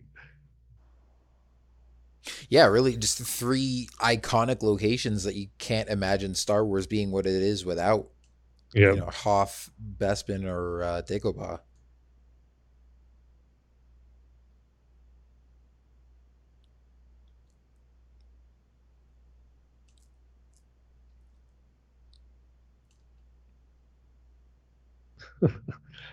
Another fun, just little sequence right here is Chewie getting 3PO It's the back. IG droid. I know. Why is the. IG mm. the IG droid there? I don't understand. I think if you look closely too, it's- in it's the not reflection of IG-88. 3PO's helmet. I know. Is it IG Eleven? maybe that I, was him and he got fixed and repaired yeah, maybe. just in time for the Mandalorian. I was going to say that shot where C- you see C3PO's head going off the, the conveyor belt. And if you look closely, I think you can see the reflection of his um, head. You can see like a cameraman or a light man like through that reflection. If you pause it, just kind of look pretty closely, you can see one of the production crew through his helmet or his head, I should say. Speaking of which, I forget later on in the movie in the lightsaber duel, did they take out that one guy with a microphone that you used to be able to see? See, I don't think I ever saw that. Yeah. Oh, okay. Well, I'll point it out if we get to it. It's but I forget if they edited it out for the Blu-ray or not.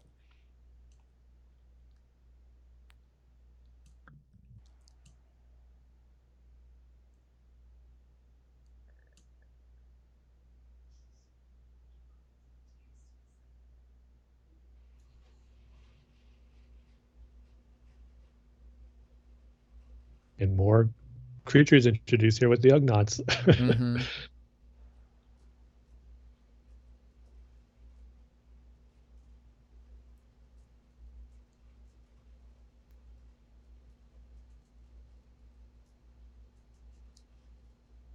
and another special edition change throughout the time on Cloud City. Just having seen the outside uh, with the windows, it just you think it's a small little addition, but it just adds so much to Cloud City and just how robust it could be instead of just seeing the interiors of white walls all the time. But Yeah, it really.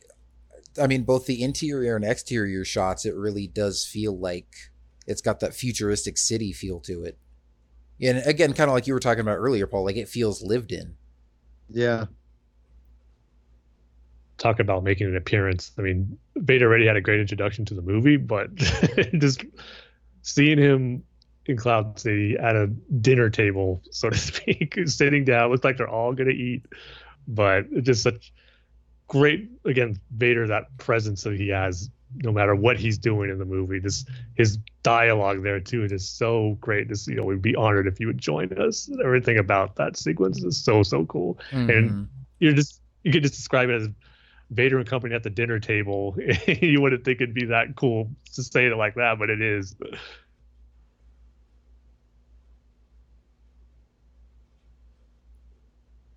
I always wish. I mean, Robot Chicken did it, but I always wondering how long they stayed at that dinner table because Vader sits down. It's not like everyone goes there and they just leave. You see Vader about to sit down on his chair. yeah. Because yeah, you wonder if did they actually like. I, I can't imagine they actually sat down and ate. That would have been the most uncomfortable meal ever, but maybe they did. I love that uh, that robot chicken sketch though, where Vader's actually trying to make nice with him, and he's like, oh, "Oh no, I think it's Lando," and he's like, "So Leia, you ever had dinner rolls this good?" And she just looks at Vader and goes, "Yeah, on Alderaan." uh, that's probably how it would be.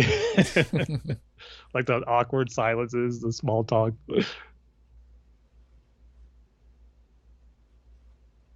Han and Boba flipping each other off. Yeah.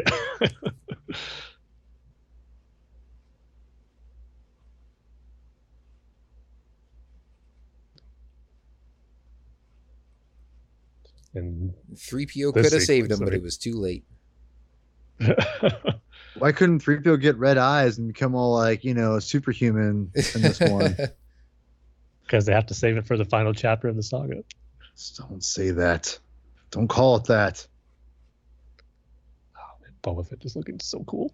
And now this isn't a special edition change, but the DVD change was getting Temuera Morrison to do the voice of Boba Fett. I know that was kind of a controversial thing because you know his original voice was cool enough as it is, but I mean I love Temi Morrison, Temuera Morrison's voice as the clones, and having that consistency and that continuity feel you know matching the line with all the other movies. I I love this change, and I just love that you know we are seeing the continuation of the clones through Boba Fett here and having Temuera Morrison's voice here. So that's a cool addition, even though the way he says certain uh, di- the way he says the bit, bit, of dialogue that Boba Fett had took a little bit to getting used to because after watching this movie for so many times originally, it does it does seem a little weird, but I've gotten used to it now, and I'm just so glad that with the change of having it be consistent with Boba being a clone, and that's how he would sound like. So definitely a glad move that I'm glad George did. Yeah, I think now that we have that backstory from the prequels, it just makes perfect sense, and I can understand why like OT purists were maybe not happy with it, just because, um, you know, it's tough when you love something and you're used to it being a certain way, and then it gets changed. But like now that we have, uh, extra information about the story, I think seeing the saga as a whole it just fits perfectly within that context. And it's kind of hard to imagine anybody else doing the voice now because Temuera Morrison has become so iconic as the voice of Jango Fett and Boba Fett and all the clones, and he's still doing the voice of Boba Fett in like video games and stuff. So, um, yeah, I'm totally. Well, they could, of course, always get D. Bradley Baker too. yeah, well, I mean, you know, I, I love that in Battlefront 2, they have D. Bradley Baker doing the clone troopers and Temuera Morrison doing Boba Fett. It's the best of both worlds. And it doesn't seem weird at all that it's two different voices, just because, you know, we've heard them both so many times as different characters.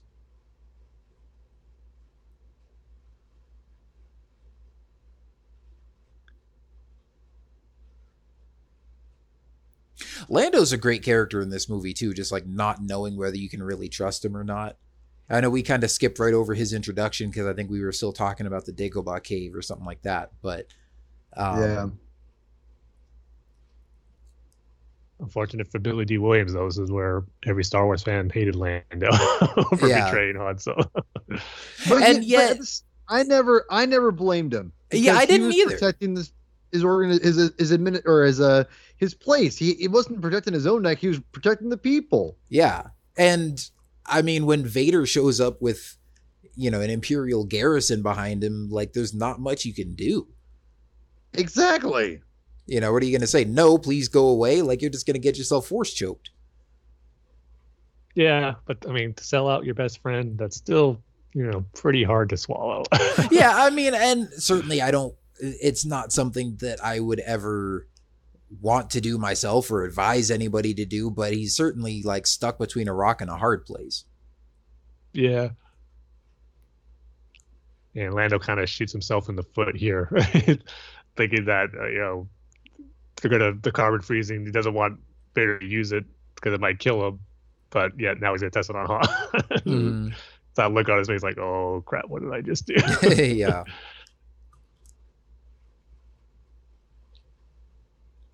And again, like he had to sell them out to Vader because he had no choice, but now he's trying to look out for him. Like he's making deals to protect Chewie and Leia. He's trying to make sure that Han's treated fairly. Like he's he's doing the best he can. Yeah. I mean, he knows what he's did was messed up, so he's you know trying to make things right as little as he could. Yeah. you talk about another great visual environment. The carbon freezing chamber with the Mhm. lighting, uh, just so iconic. Of course, you have to wonder who built this thing in the first place and made it so spooky looking when it was meant for just, you know, I don't know if they freeze cargo or something like obviously he says it's not meant for people. Um so whatever its normal everyday use is, I would hate to be the person that has to work down there because it would be such a gloomy environment, but it works so Well, well for the, mood for for. the mood of the scene obviously.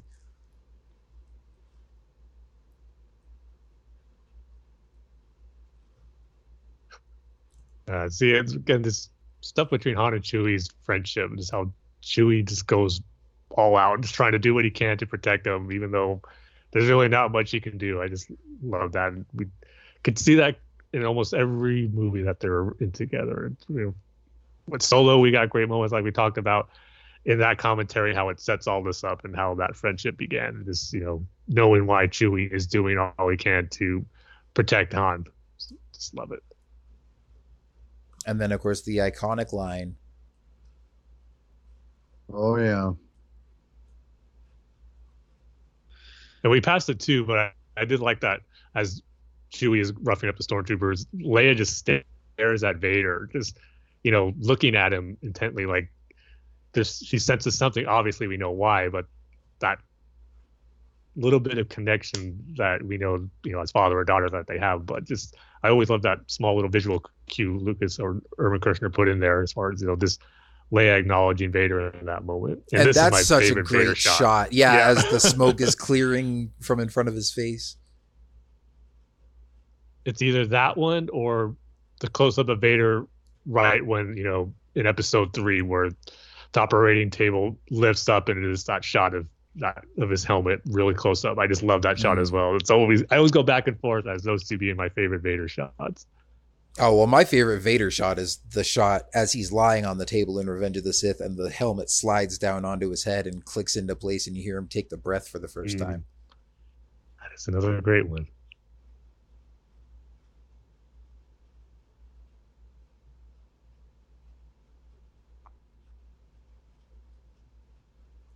Uh, Or that Car- Han Solo and Carbonite original action figure was such a hard one to get. Oh yeah, I always you know, wanted it.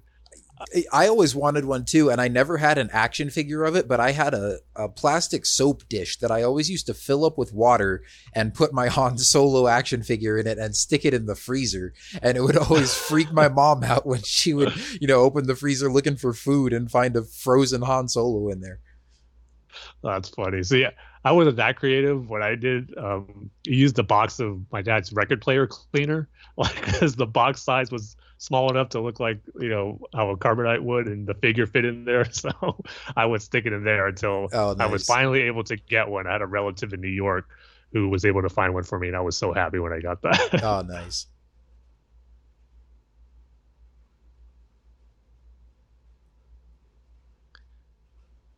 One little I like how Vader says, "I'm altering the deal. Pray I don't alter it any further." And Lando immediately reaches up and rubs his neck as if he's like afraid of what's going to happen if he steps out of line. yeah, he knows what's next. I was gonna say one little nitpick I have is that everyone calls Boba Fett just the bounty hunter in this movie. no one calls him Boba Fett. Lando calls him bounty hunter. Vader calls him just bounty hunter. I wish he would have got a name drop because we get a Return of the Jedi, but and obviously he was already named in this movie, but no one ever calls him Boba Fett. That's a good point. I don't know that I ever realized that he's never mentioned by name in this movie. Of course, you can say that with a lot of stuff from Star Wars. There's a lot of Yeah. aliens and background characters and stuff that we only know the name of because of toys and books and comics and stuff.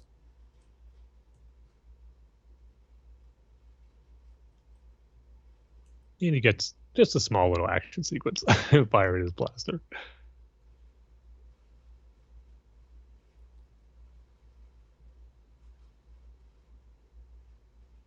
I see Lando's not so bad after all.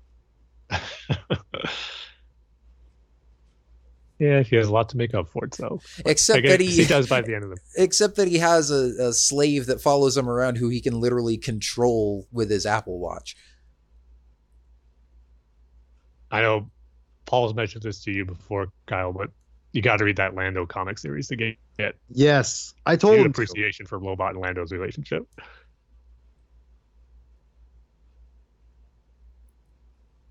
And then, of course, Leia's line that Admiral Ackbar then stole and became famous for, and nobody gives Leia credit. Hey, that is true. Yeah. She says it like two times in this sequence alone. Yeah. That part just says it once.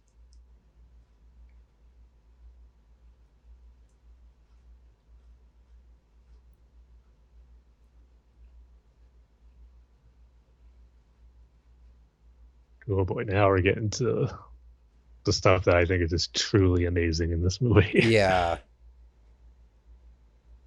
I mean, just the atmosphere that's created in this sequence. I mean, before they even ignite their lightsabers, but the tension that's building. I mean, you know what's coming, and you hear Vader's voice saying, "The Force is with you, young Skywalker." I mean, jeez. And My then that shot of just him This up at the of- top of the stairs. This is probably one of my favorite moments in all of Star Wars. It's it's my favorite lightsaber battle. It's not intricate. It's just such an emotional battle. It's Mhm. just it's filmed beautifully.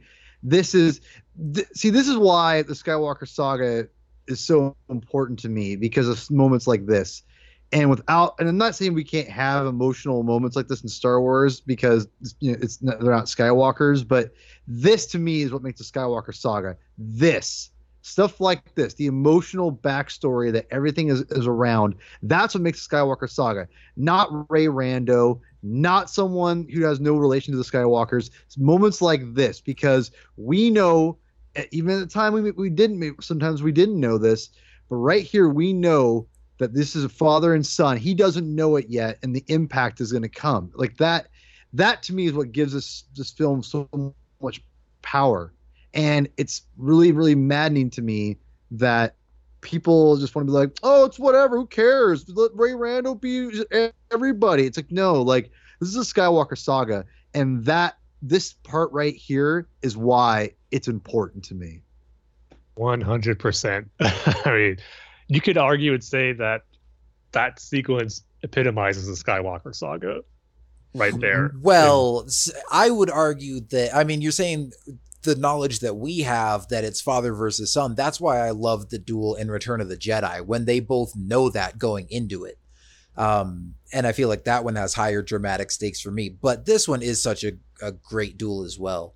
Um, and is definitely one of those great iconic moments in Star Wars. I mean, I wouldn't really compare it to the new movies. Um, I mean, I, I enjoy those too. And it's, I mean, obviously you can't have, well, yeah, I don't know.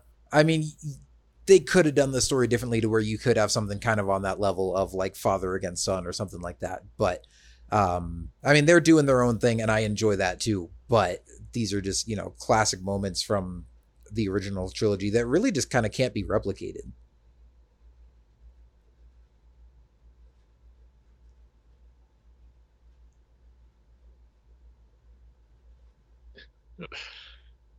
You see this uh, again. This is why Empire is so great. We're talking about all this great family drama that's taking place between Vader and Luke and the emotional stakes, but then this is stuff with 3PO on Chewie's back, and then when he sees R2, just their classic bickering comes right into play. Mhm. this all feels so right. Like the balance of this movie between humor, drama, like we said, action is perfect. Yeah, and, it's And- it's Star Wars in a nutshell. Like Yeah, the sort of the action adventure of this scene of them getting away from the stormtroopers and then the intense drama of the lightsaber duel between Luke and Vader and then the banter between R2 and 3PO in the middle of it it's just that perfect blend of uh you know lightheartedness and seriousness and humor and action and drama and romance and uh yeah that's just that's Star Wars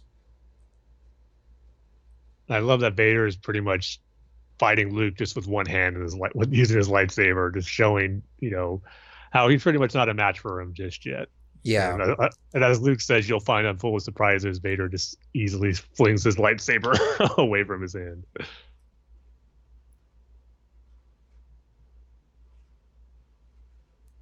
Impressive most impressive Just another iconic line. Yeah, gosh, there's they're coming a, mi- a, a you know, a moment a minute at this point. And then the smoke just adds another cool effect to this lightsaber duel. Man.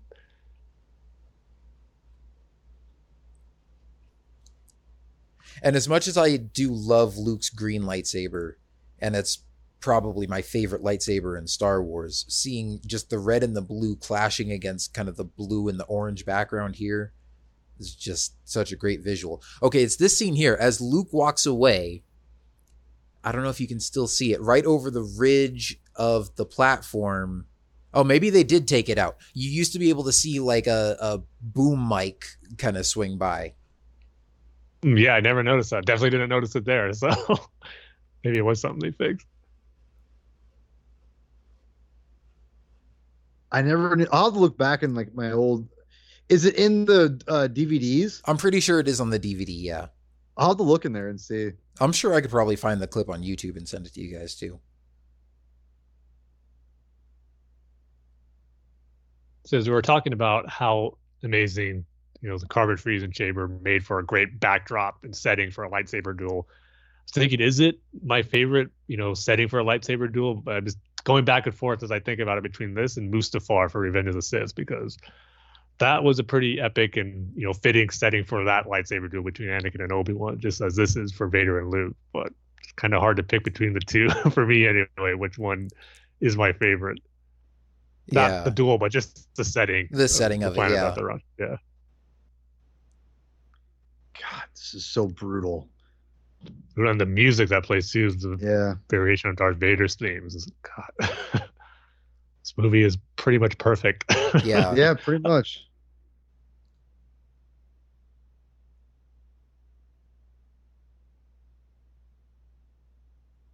Yeah, and Luke goes from kind of having his triumphant moment where he gets the upper hand for a second and kicks Vader off the platform, um, to now just totally being manhandled and uh, really being put on the ropes.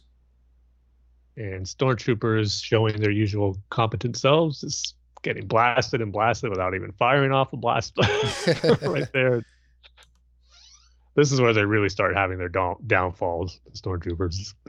then it just culminates in Return of the Jedi. yeah.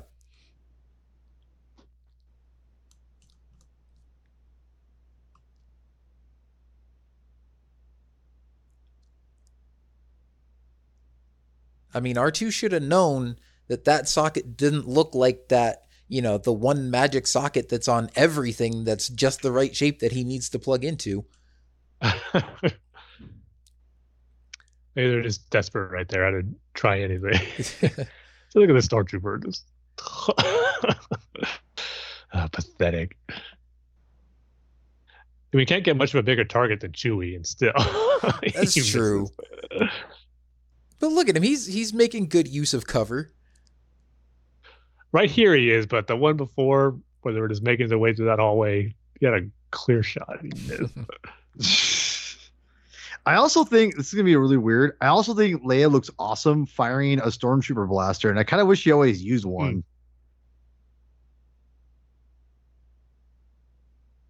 she certainly uses it a whole lot better than they do. I Wait. love R two. Just here, eat smoke, stormtroopers. You can't hit me now. That's right. that would be ironic if they actually did hit him. Was he was even more harder to see. yeah.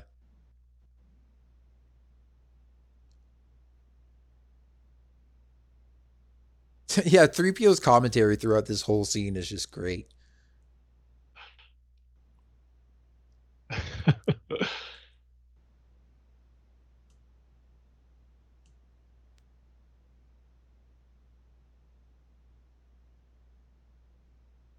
It's like R2 just knows exactly what to do. He- He's been through this a million times with 3PO, so just oh, go this straight is for him and this put is him back together. this is still such a drag.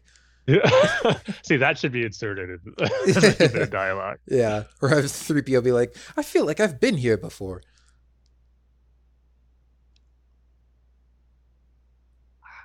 Again, more great stuff here. Just one of those jump moments if you don't know what's coming, where Vader just comes out of the darkness and just attacks Luke. Yeah. I love seeing it with people like a few times.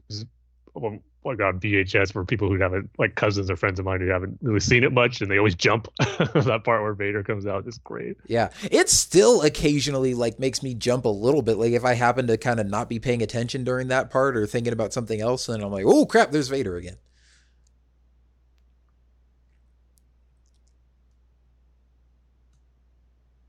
This is from a duel standpoint. This is my favorite part because both of them get some cool stuff. I love how Luke just flickers Vader's lightsaber away here, goes and gets one good hit on him, and then mm-hmm. Vader's like, "Okay, that's it. You're not getting me anymore," and just takes out his hand. Yep.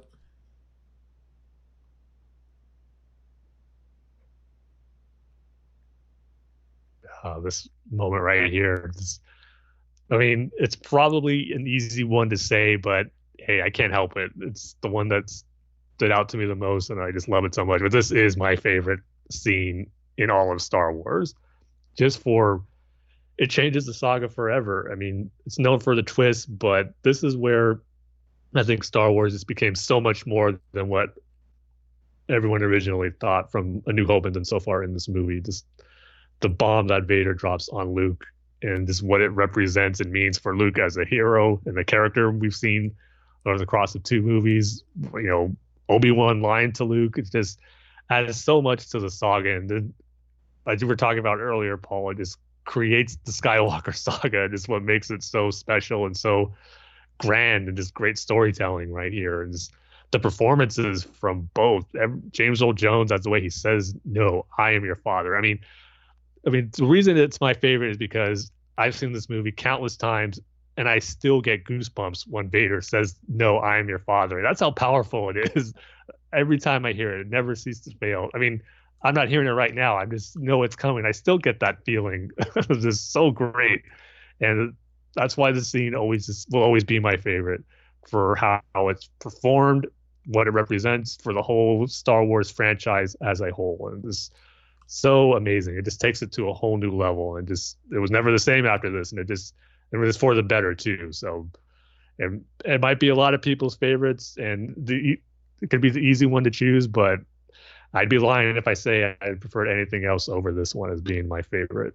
And that shot right there is Luke falls and Vader just drops down in his face. You get to see the sadness in it where he thought he had Luke, he was gonna, you know, come with him. They're gonna rule the galaxy as father and son, and then he just so you could see that letdown, and I just love that. Just ah, mm-hmm. so so amazing. Yeah, it's I mean again, it's one of the most iconic movie scenes ever. Um also one of the most misquoted lines ever because everybody always says yeah. Luke, I am your father. Um and I'm assuming that's his hand that just fell right there cuz what else would that be?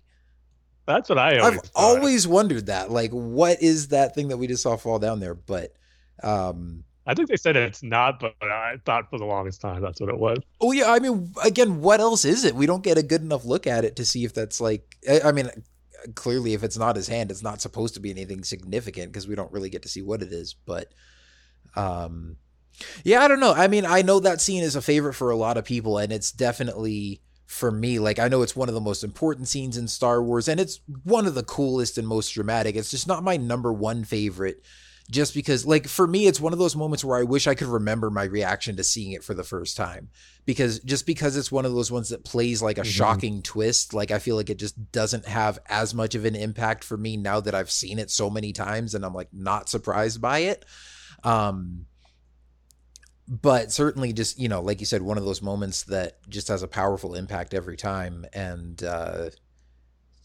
you know totally makes sense why it still resonates with people and why it still is uh, one of the most powerful and one of the most famous movie lines ever. I will say, I guess that is one my one regret about the sequence. Like you, I don't have that memory of seeing it for the first time and being shocked that Vader was Luke's father. I never got to have that surprise like so many others have because it's one of those things where I always knew Vader was Luke's father. And right here, this is one of my least favorite changes in the special editions where Vader, you know, just kind of casually and, you know, almost in a military authoritative way, like which he is, but the way he just goes, alert my Star Destroyer to prepare for my arrival. It's like the way he said in the original one where he goes, bring my shuttle. You could just sense the frustration and anger he has of what just Hmm. transpired between him and Luke. And the way he says it here is he just doesn't have that effect. It's like just another day as one of the leaders of the Empire issuing orders to the troops. And it might be a small thing, but it still bugs me. I always loved how he, James Earl Jones delivered that original line of just saying, bring my shuttle. Yeah, I'll have to go back and, li- and listen to that again because I don't remember that one too much. Lando, this hook. I always thought he had like a hook hand right there. oh, but Tim, when you were talking about initial reactions to uh to the Vader scene, one thing that I do remember thinking as a kid, and I don't remember if this was like my initial reaction watching it for the first time. I mean, it, it probably was. Like again, I don't remember watching the movie for the first time, but I just remember having this thought as a kid that at first I didn't believe Vader when he said he was Luke's father because I remember thinking, at least for a while when I was a kid, that he was like lying just because, um, I don't know, I had already seen enough movies or cartoons or whatever that like I knew Vader was the bad guy. And then when he said something that shocking, I just probably assumed like, oh, he's lying because that's what bad guys do. And like that doesn't make sense. How would he be Luke's dad? Um, and it kind of took me a while to kind of fully grasp that concept that, oh, that actually really So is his the- father. This is a new scene, right? This, or, Yeah. yeah. This this is brand. This obviously is Return of the Jedi. They just re- yeah. Yeah, The- that is because that's uh, uh, what's his face? Uh, That's- Jerjerrod. yeah, yeah. which is Yeah. fine. not the best continuity aspect right there. But Yeah. One thing I wanted to bring up too, as we we kind of passed it already, but when Leia senses that Luke is calling for help, you know, showing you know that she's you know has connection with the Force as well, and see a lot of talk about this on Twitter and online is how George Lucas is making things up as he went along, and how Leia being Luke's sister wasn't originally the plan, or, or he just did that for Return of the Jedi. But I find that that sequence here in Empire to you know be the contrary to that, where you know I don't know if it was a done deal where he had you know always intended for Leia to be Luke's brother, but I think it was an idea that was in here because why else would she have that connection with him to sense that he's calling for help and to have that connection with the Force as he had? Yeah. I mean, I think the only other explanation would be that because Luke is reaching out to her, that maybe he can use the Force to communicate with people who can't use the Force. Um, that that's maybe just a, a power that the Jedi have, or at least that maybe that was part of George's idea. But um, yeah, I think definitely like again, knowing what we know now, like it totally makes sense that there's that connection between the two of them. Um, and I don't know. I mean, I'm sure at this point, yeah, Luke doesn't know that Leia's his sister or that she's even force sensitive, and he's probably just reaching out to her out of desperation. But the fact that she hears him and is able to connect with him, I think, is not just because of his force ability, but I think because of hers as well.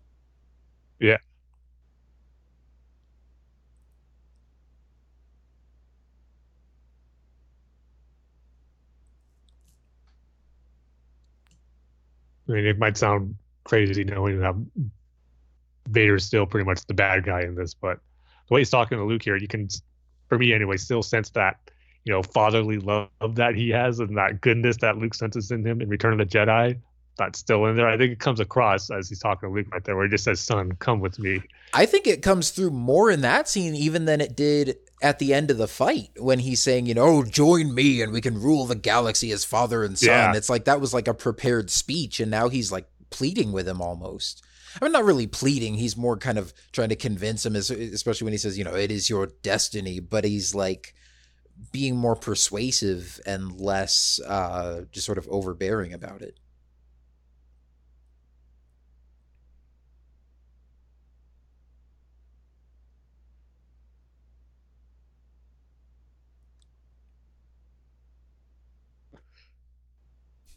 All the troubles they were having with the hyperdrive this entire movie and they could have gotten away from the empire in two seconds if they had brought r2 with them from the get-go Yeah. Chewbacca can do it. no he can't because he's been trying the whole movie and the hyperdrive still isn't fixed I love Piett's reaction here, knowing, "Oh crap, I'm dead." Yeah. but the, the sigh of relief. There's another small little detail I just love that Vader is just, you know, he doesn't even care right now about killing Piett for family. He just all he's concerned about is Luke, and you know, probably more upset maybe with himself for not doing what he wanted to do with getting Luke to join him. That he's just doesn't care about anyone else, what's going on amongst the Empire right there. Just mm-hmm. another nice little touch. I think this really sells what Vader is going through at that moment right there, letting Luke know that he is his father. Man, the movie's over already. I know. yeah, this fast. went by quick.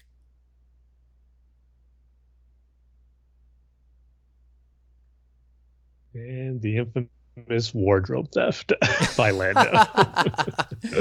Which he needed, he needed new clothes.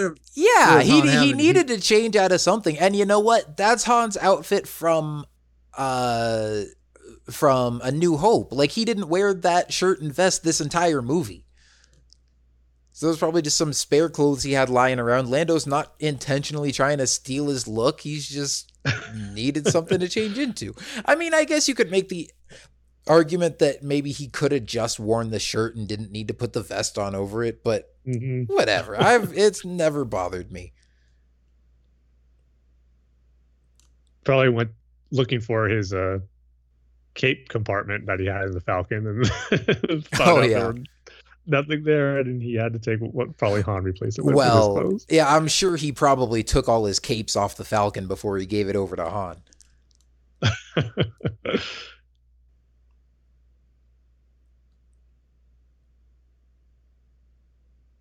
and the music that ends this movie again so different than New Hope, but yet so perfect for yeah. this movie. Yeah, this might be my favorite ending, like uh you know, sort of end title uh, soundtrack.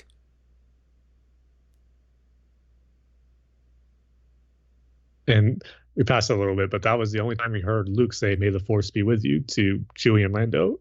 And Mark Mark Hamill always hmm. says, "You know what's ironic? Luke never says the line in any of the movies, but he says it right here." yeah.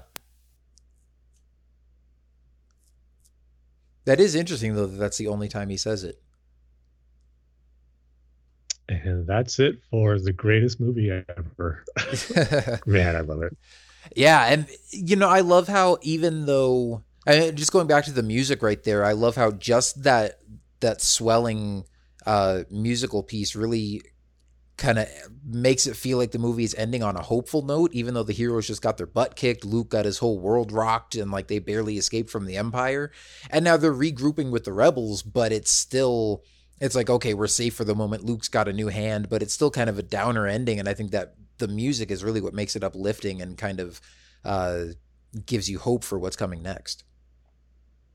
Yeah but man can't imagine having to wait three years during oh man. original release for this movie. We were so spoiled now star wars movie every year and then only two year gap for the, uh, the sequels but having to wait three years and not having much to go on as far as, especially you know, with no internet back then, as far as keeping up with any rumors or like specul or you can always do speculation, but rumors or leaks or anything like that that might hold you off and you know whet your appetite for what's to come. There was yeah, no set, no set photos.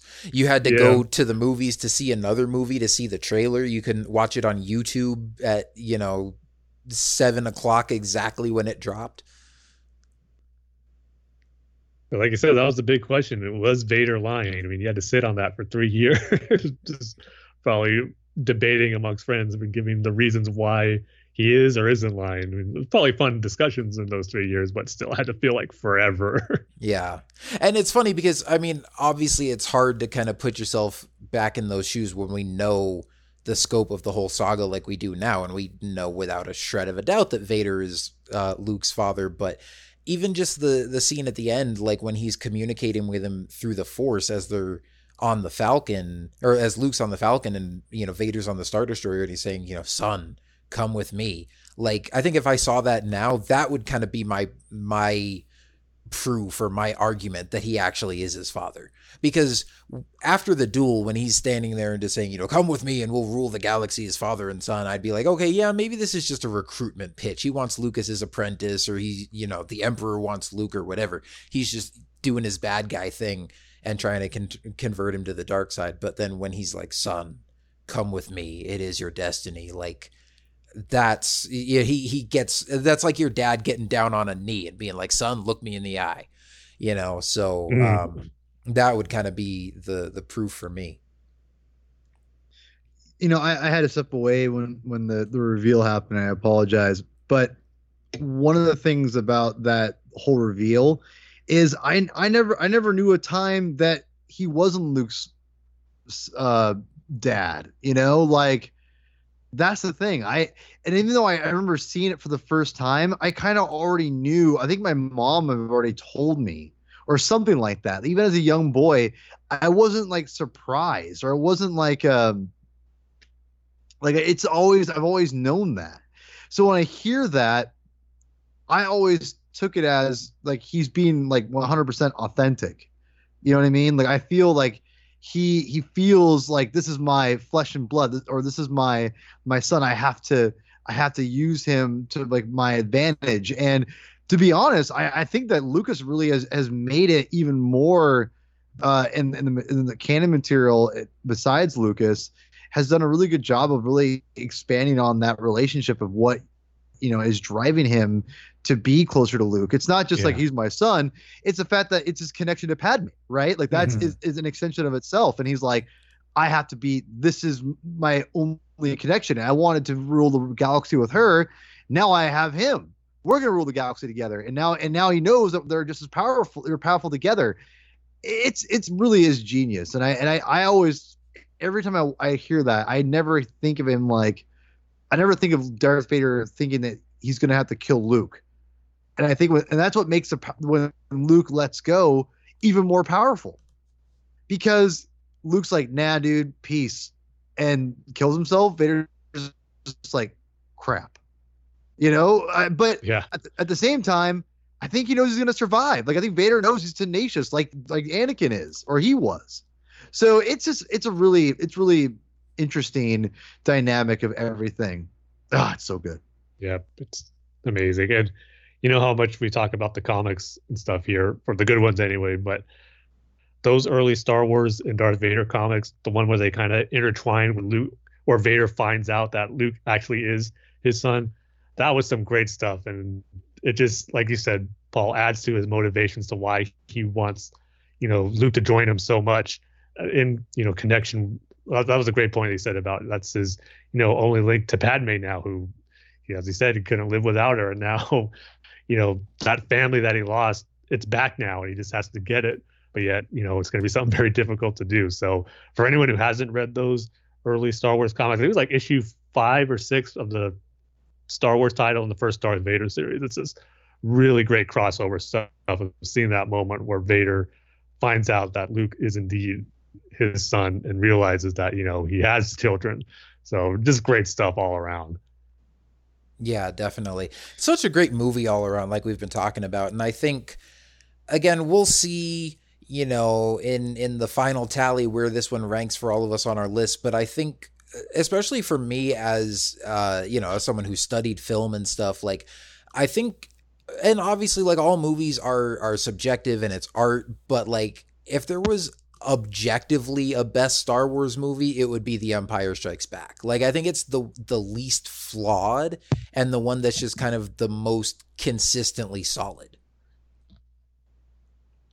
Yeah, I mean, I everyone always says there's no such thing as a perfect movie, but to me, I'd say Empire is that movie, or or at the very least the closest it is to perfect. I mean, I said I had my one nitpick about uh, that special edition change to Vader uh, when he doesn't say "Bring my shuttle," but other than that, I mean, there's really nothing I can complain about it.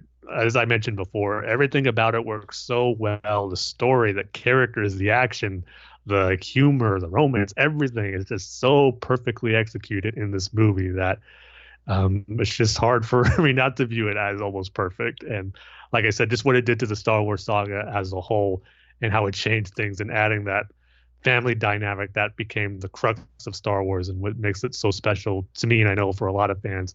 So that's why Empire is probably will always be my favorite. I mean, Revenge of the Sith has come close, but and who knows, maybe the Rise of Skywalker might come close to Every Star Wars movie that comes out, I go in thinking, you know what, nothing can ever top The Empire Strikes Back, and the only one that has come close since was Revenge of the Sith. But the beauty of getting more Star Wars movies now is that some have that chance, even though it's a very highly unlikely chance to surpass it. But that chance is always there now. It's just, you know, so great that this movie never ceased to amaze and just entertain me like no other film does. And like I said, no matter how many times I've seen it, just enjoy it like I'm watching it for the first time almost. And for every new Star Wars movie that we get, just seems only to add to Empire's greatness. To just new things you can call back on. So, yeah, there's just so much to love about it, and uh, I think it's safe to say it will always remain my favorite.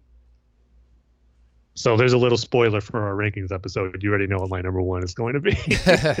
like I said, unless there's some well, yeah, we'll, change or Rise we'll, we'll see. We'll, you know? we'll see if Rise of Skywalker changes your mind. They got one chance left. Yeah. um, but yeah, as always, this has been a ton of fun. Um, you know, it's it's been great being able to watch Empire Strikes Back again with you guys and uh, do our commentary through it. Um, and hope all you guys listening um, have enjoyed uh, listening and watching along with us. Um, but that's going to do it for now. Um, as always, check us out online at uh, Star Wars TSC on Twitter, facebook.com slash Star Wars The Saga Continues. Um, you can send us email at starwarstsc at gmail.com or check out our website at starwarstsc.com. Um, we will be back soon, I'm sure, with uh, another normal news update once we get some more Star Wars news. Um, hasn't been a whole lot going on since D23, but uh, you know, I know we got Triple Force Friday coming up soon, and uh, you know, lots of other cool stuff as we're gearing up for the Rise of Skywalker and the Mandalorian and all the other awesome Star Wars stuff we've got coming up. And then, of course, we'll be back uh, next month as well with Return of the Jedi as we continue on with the Star Wars movie commentaries. Uh, but that's going to do it for now. Thank you, uh, everyone, for listening. We will see you next time, and may the Force be with you. See you next time, everybody. Godspeed, Rebels.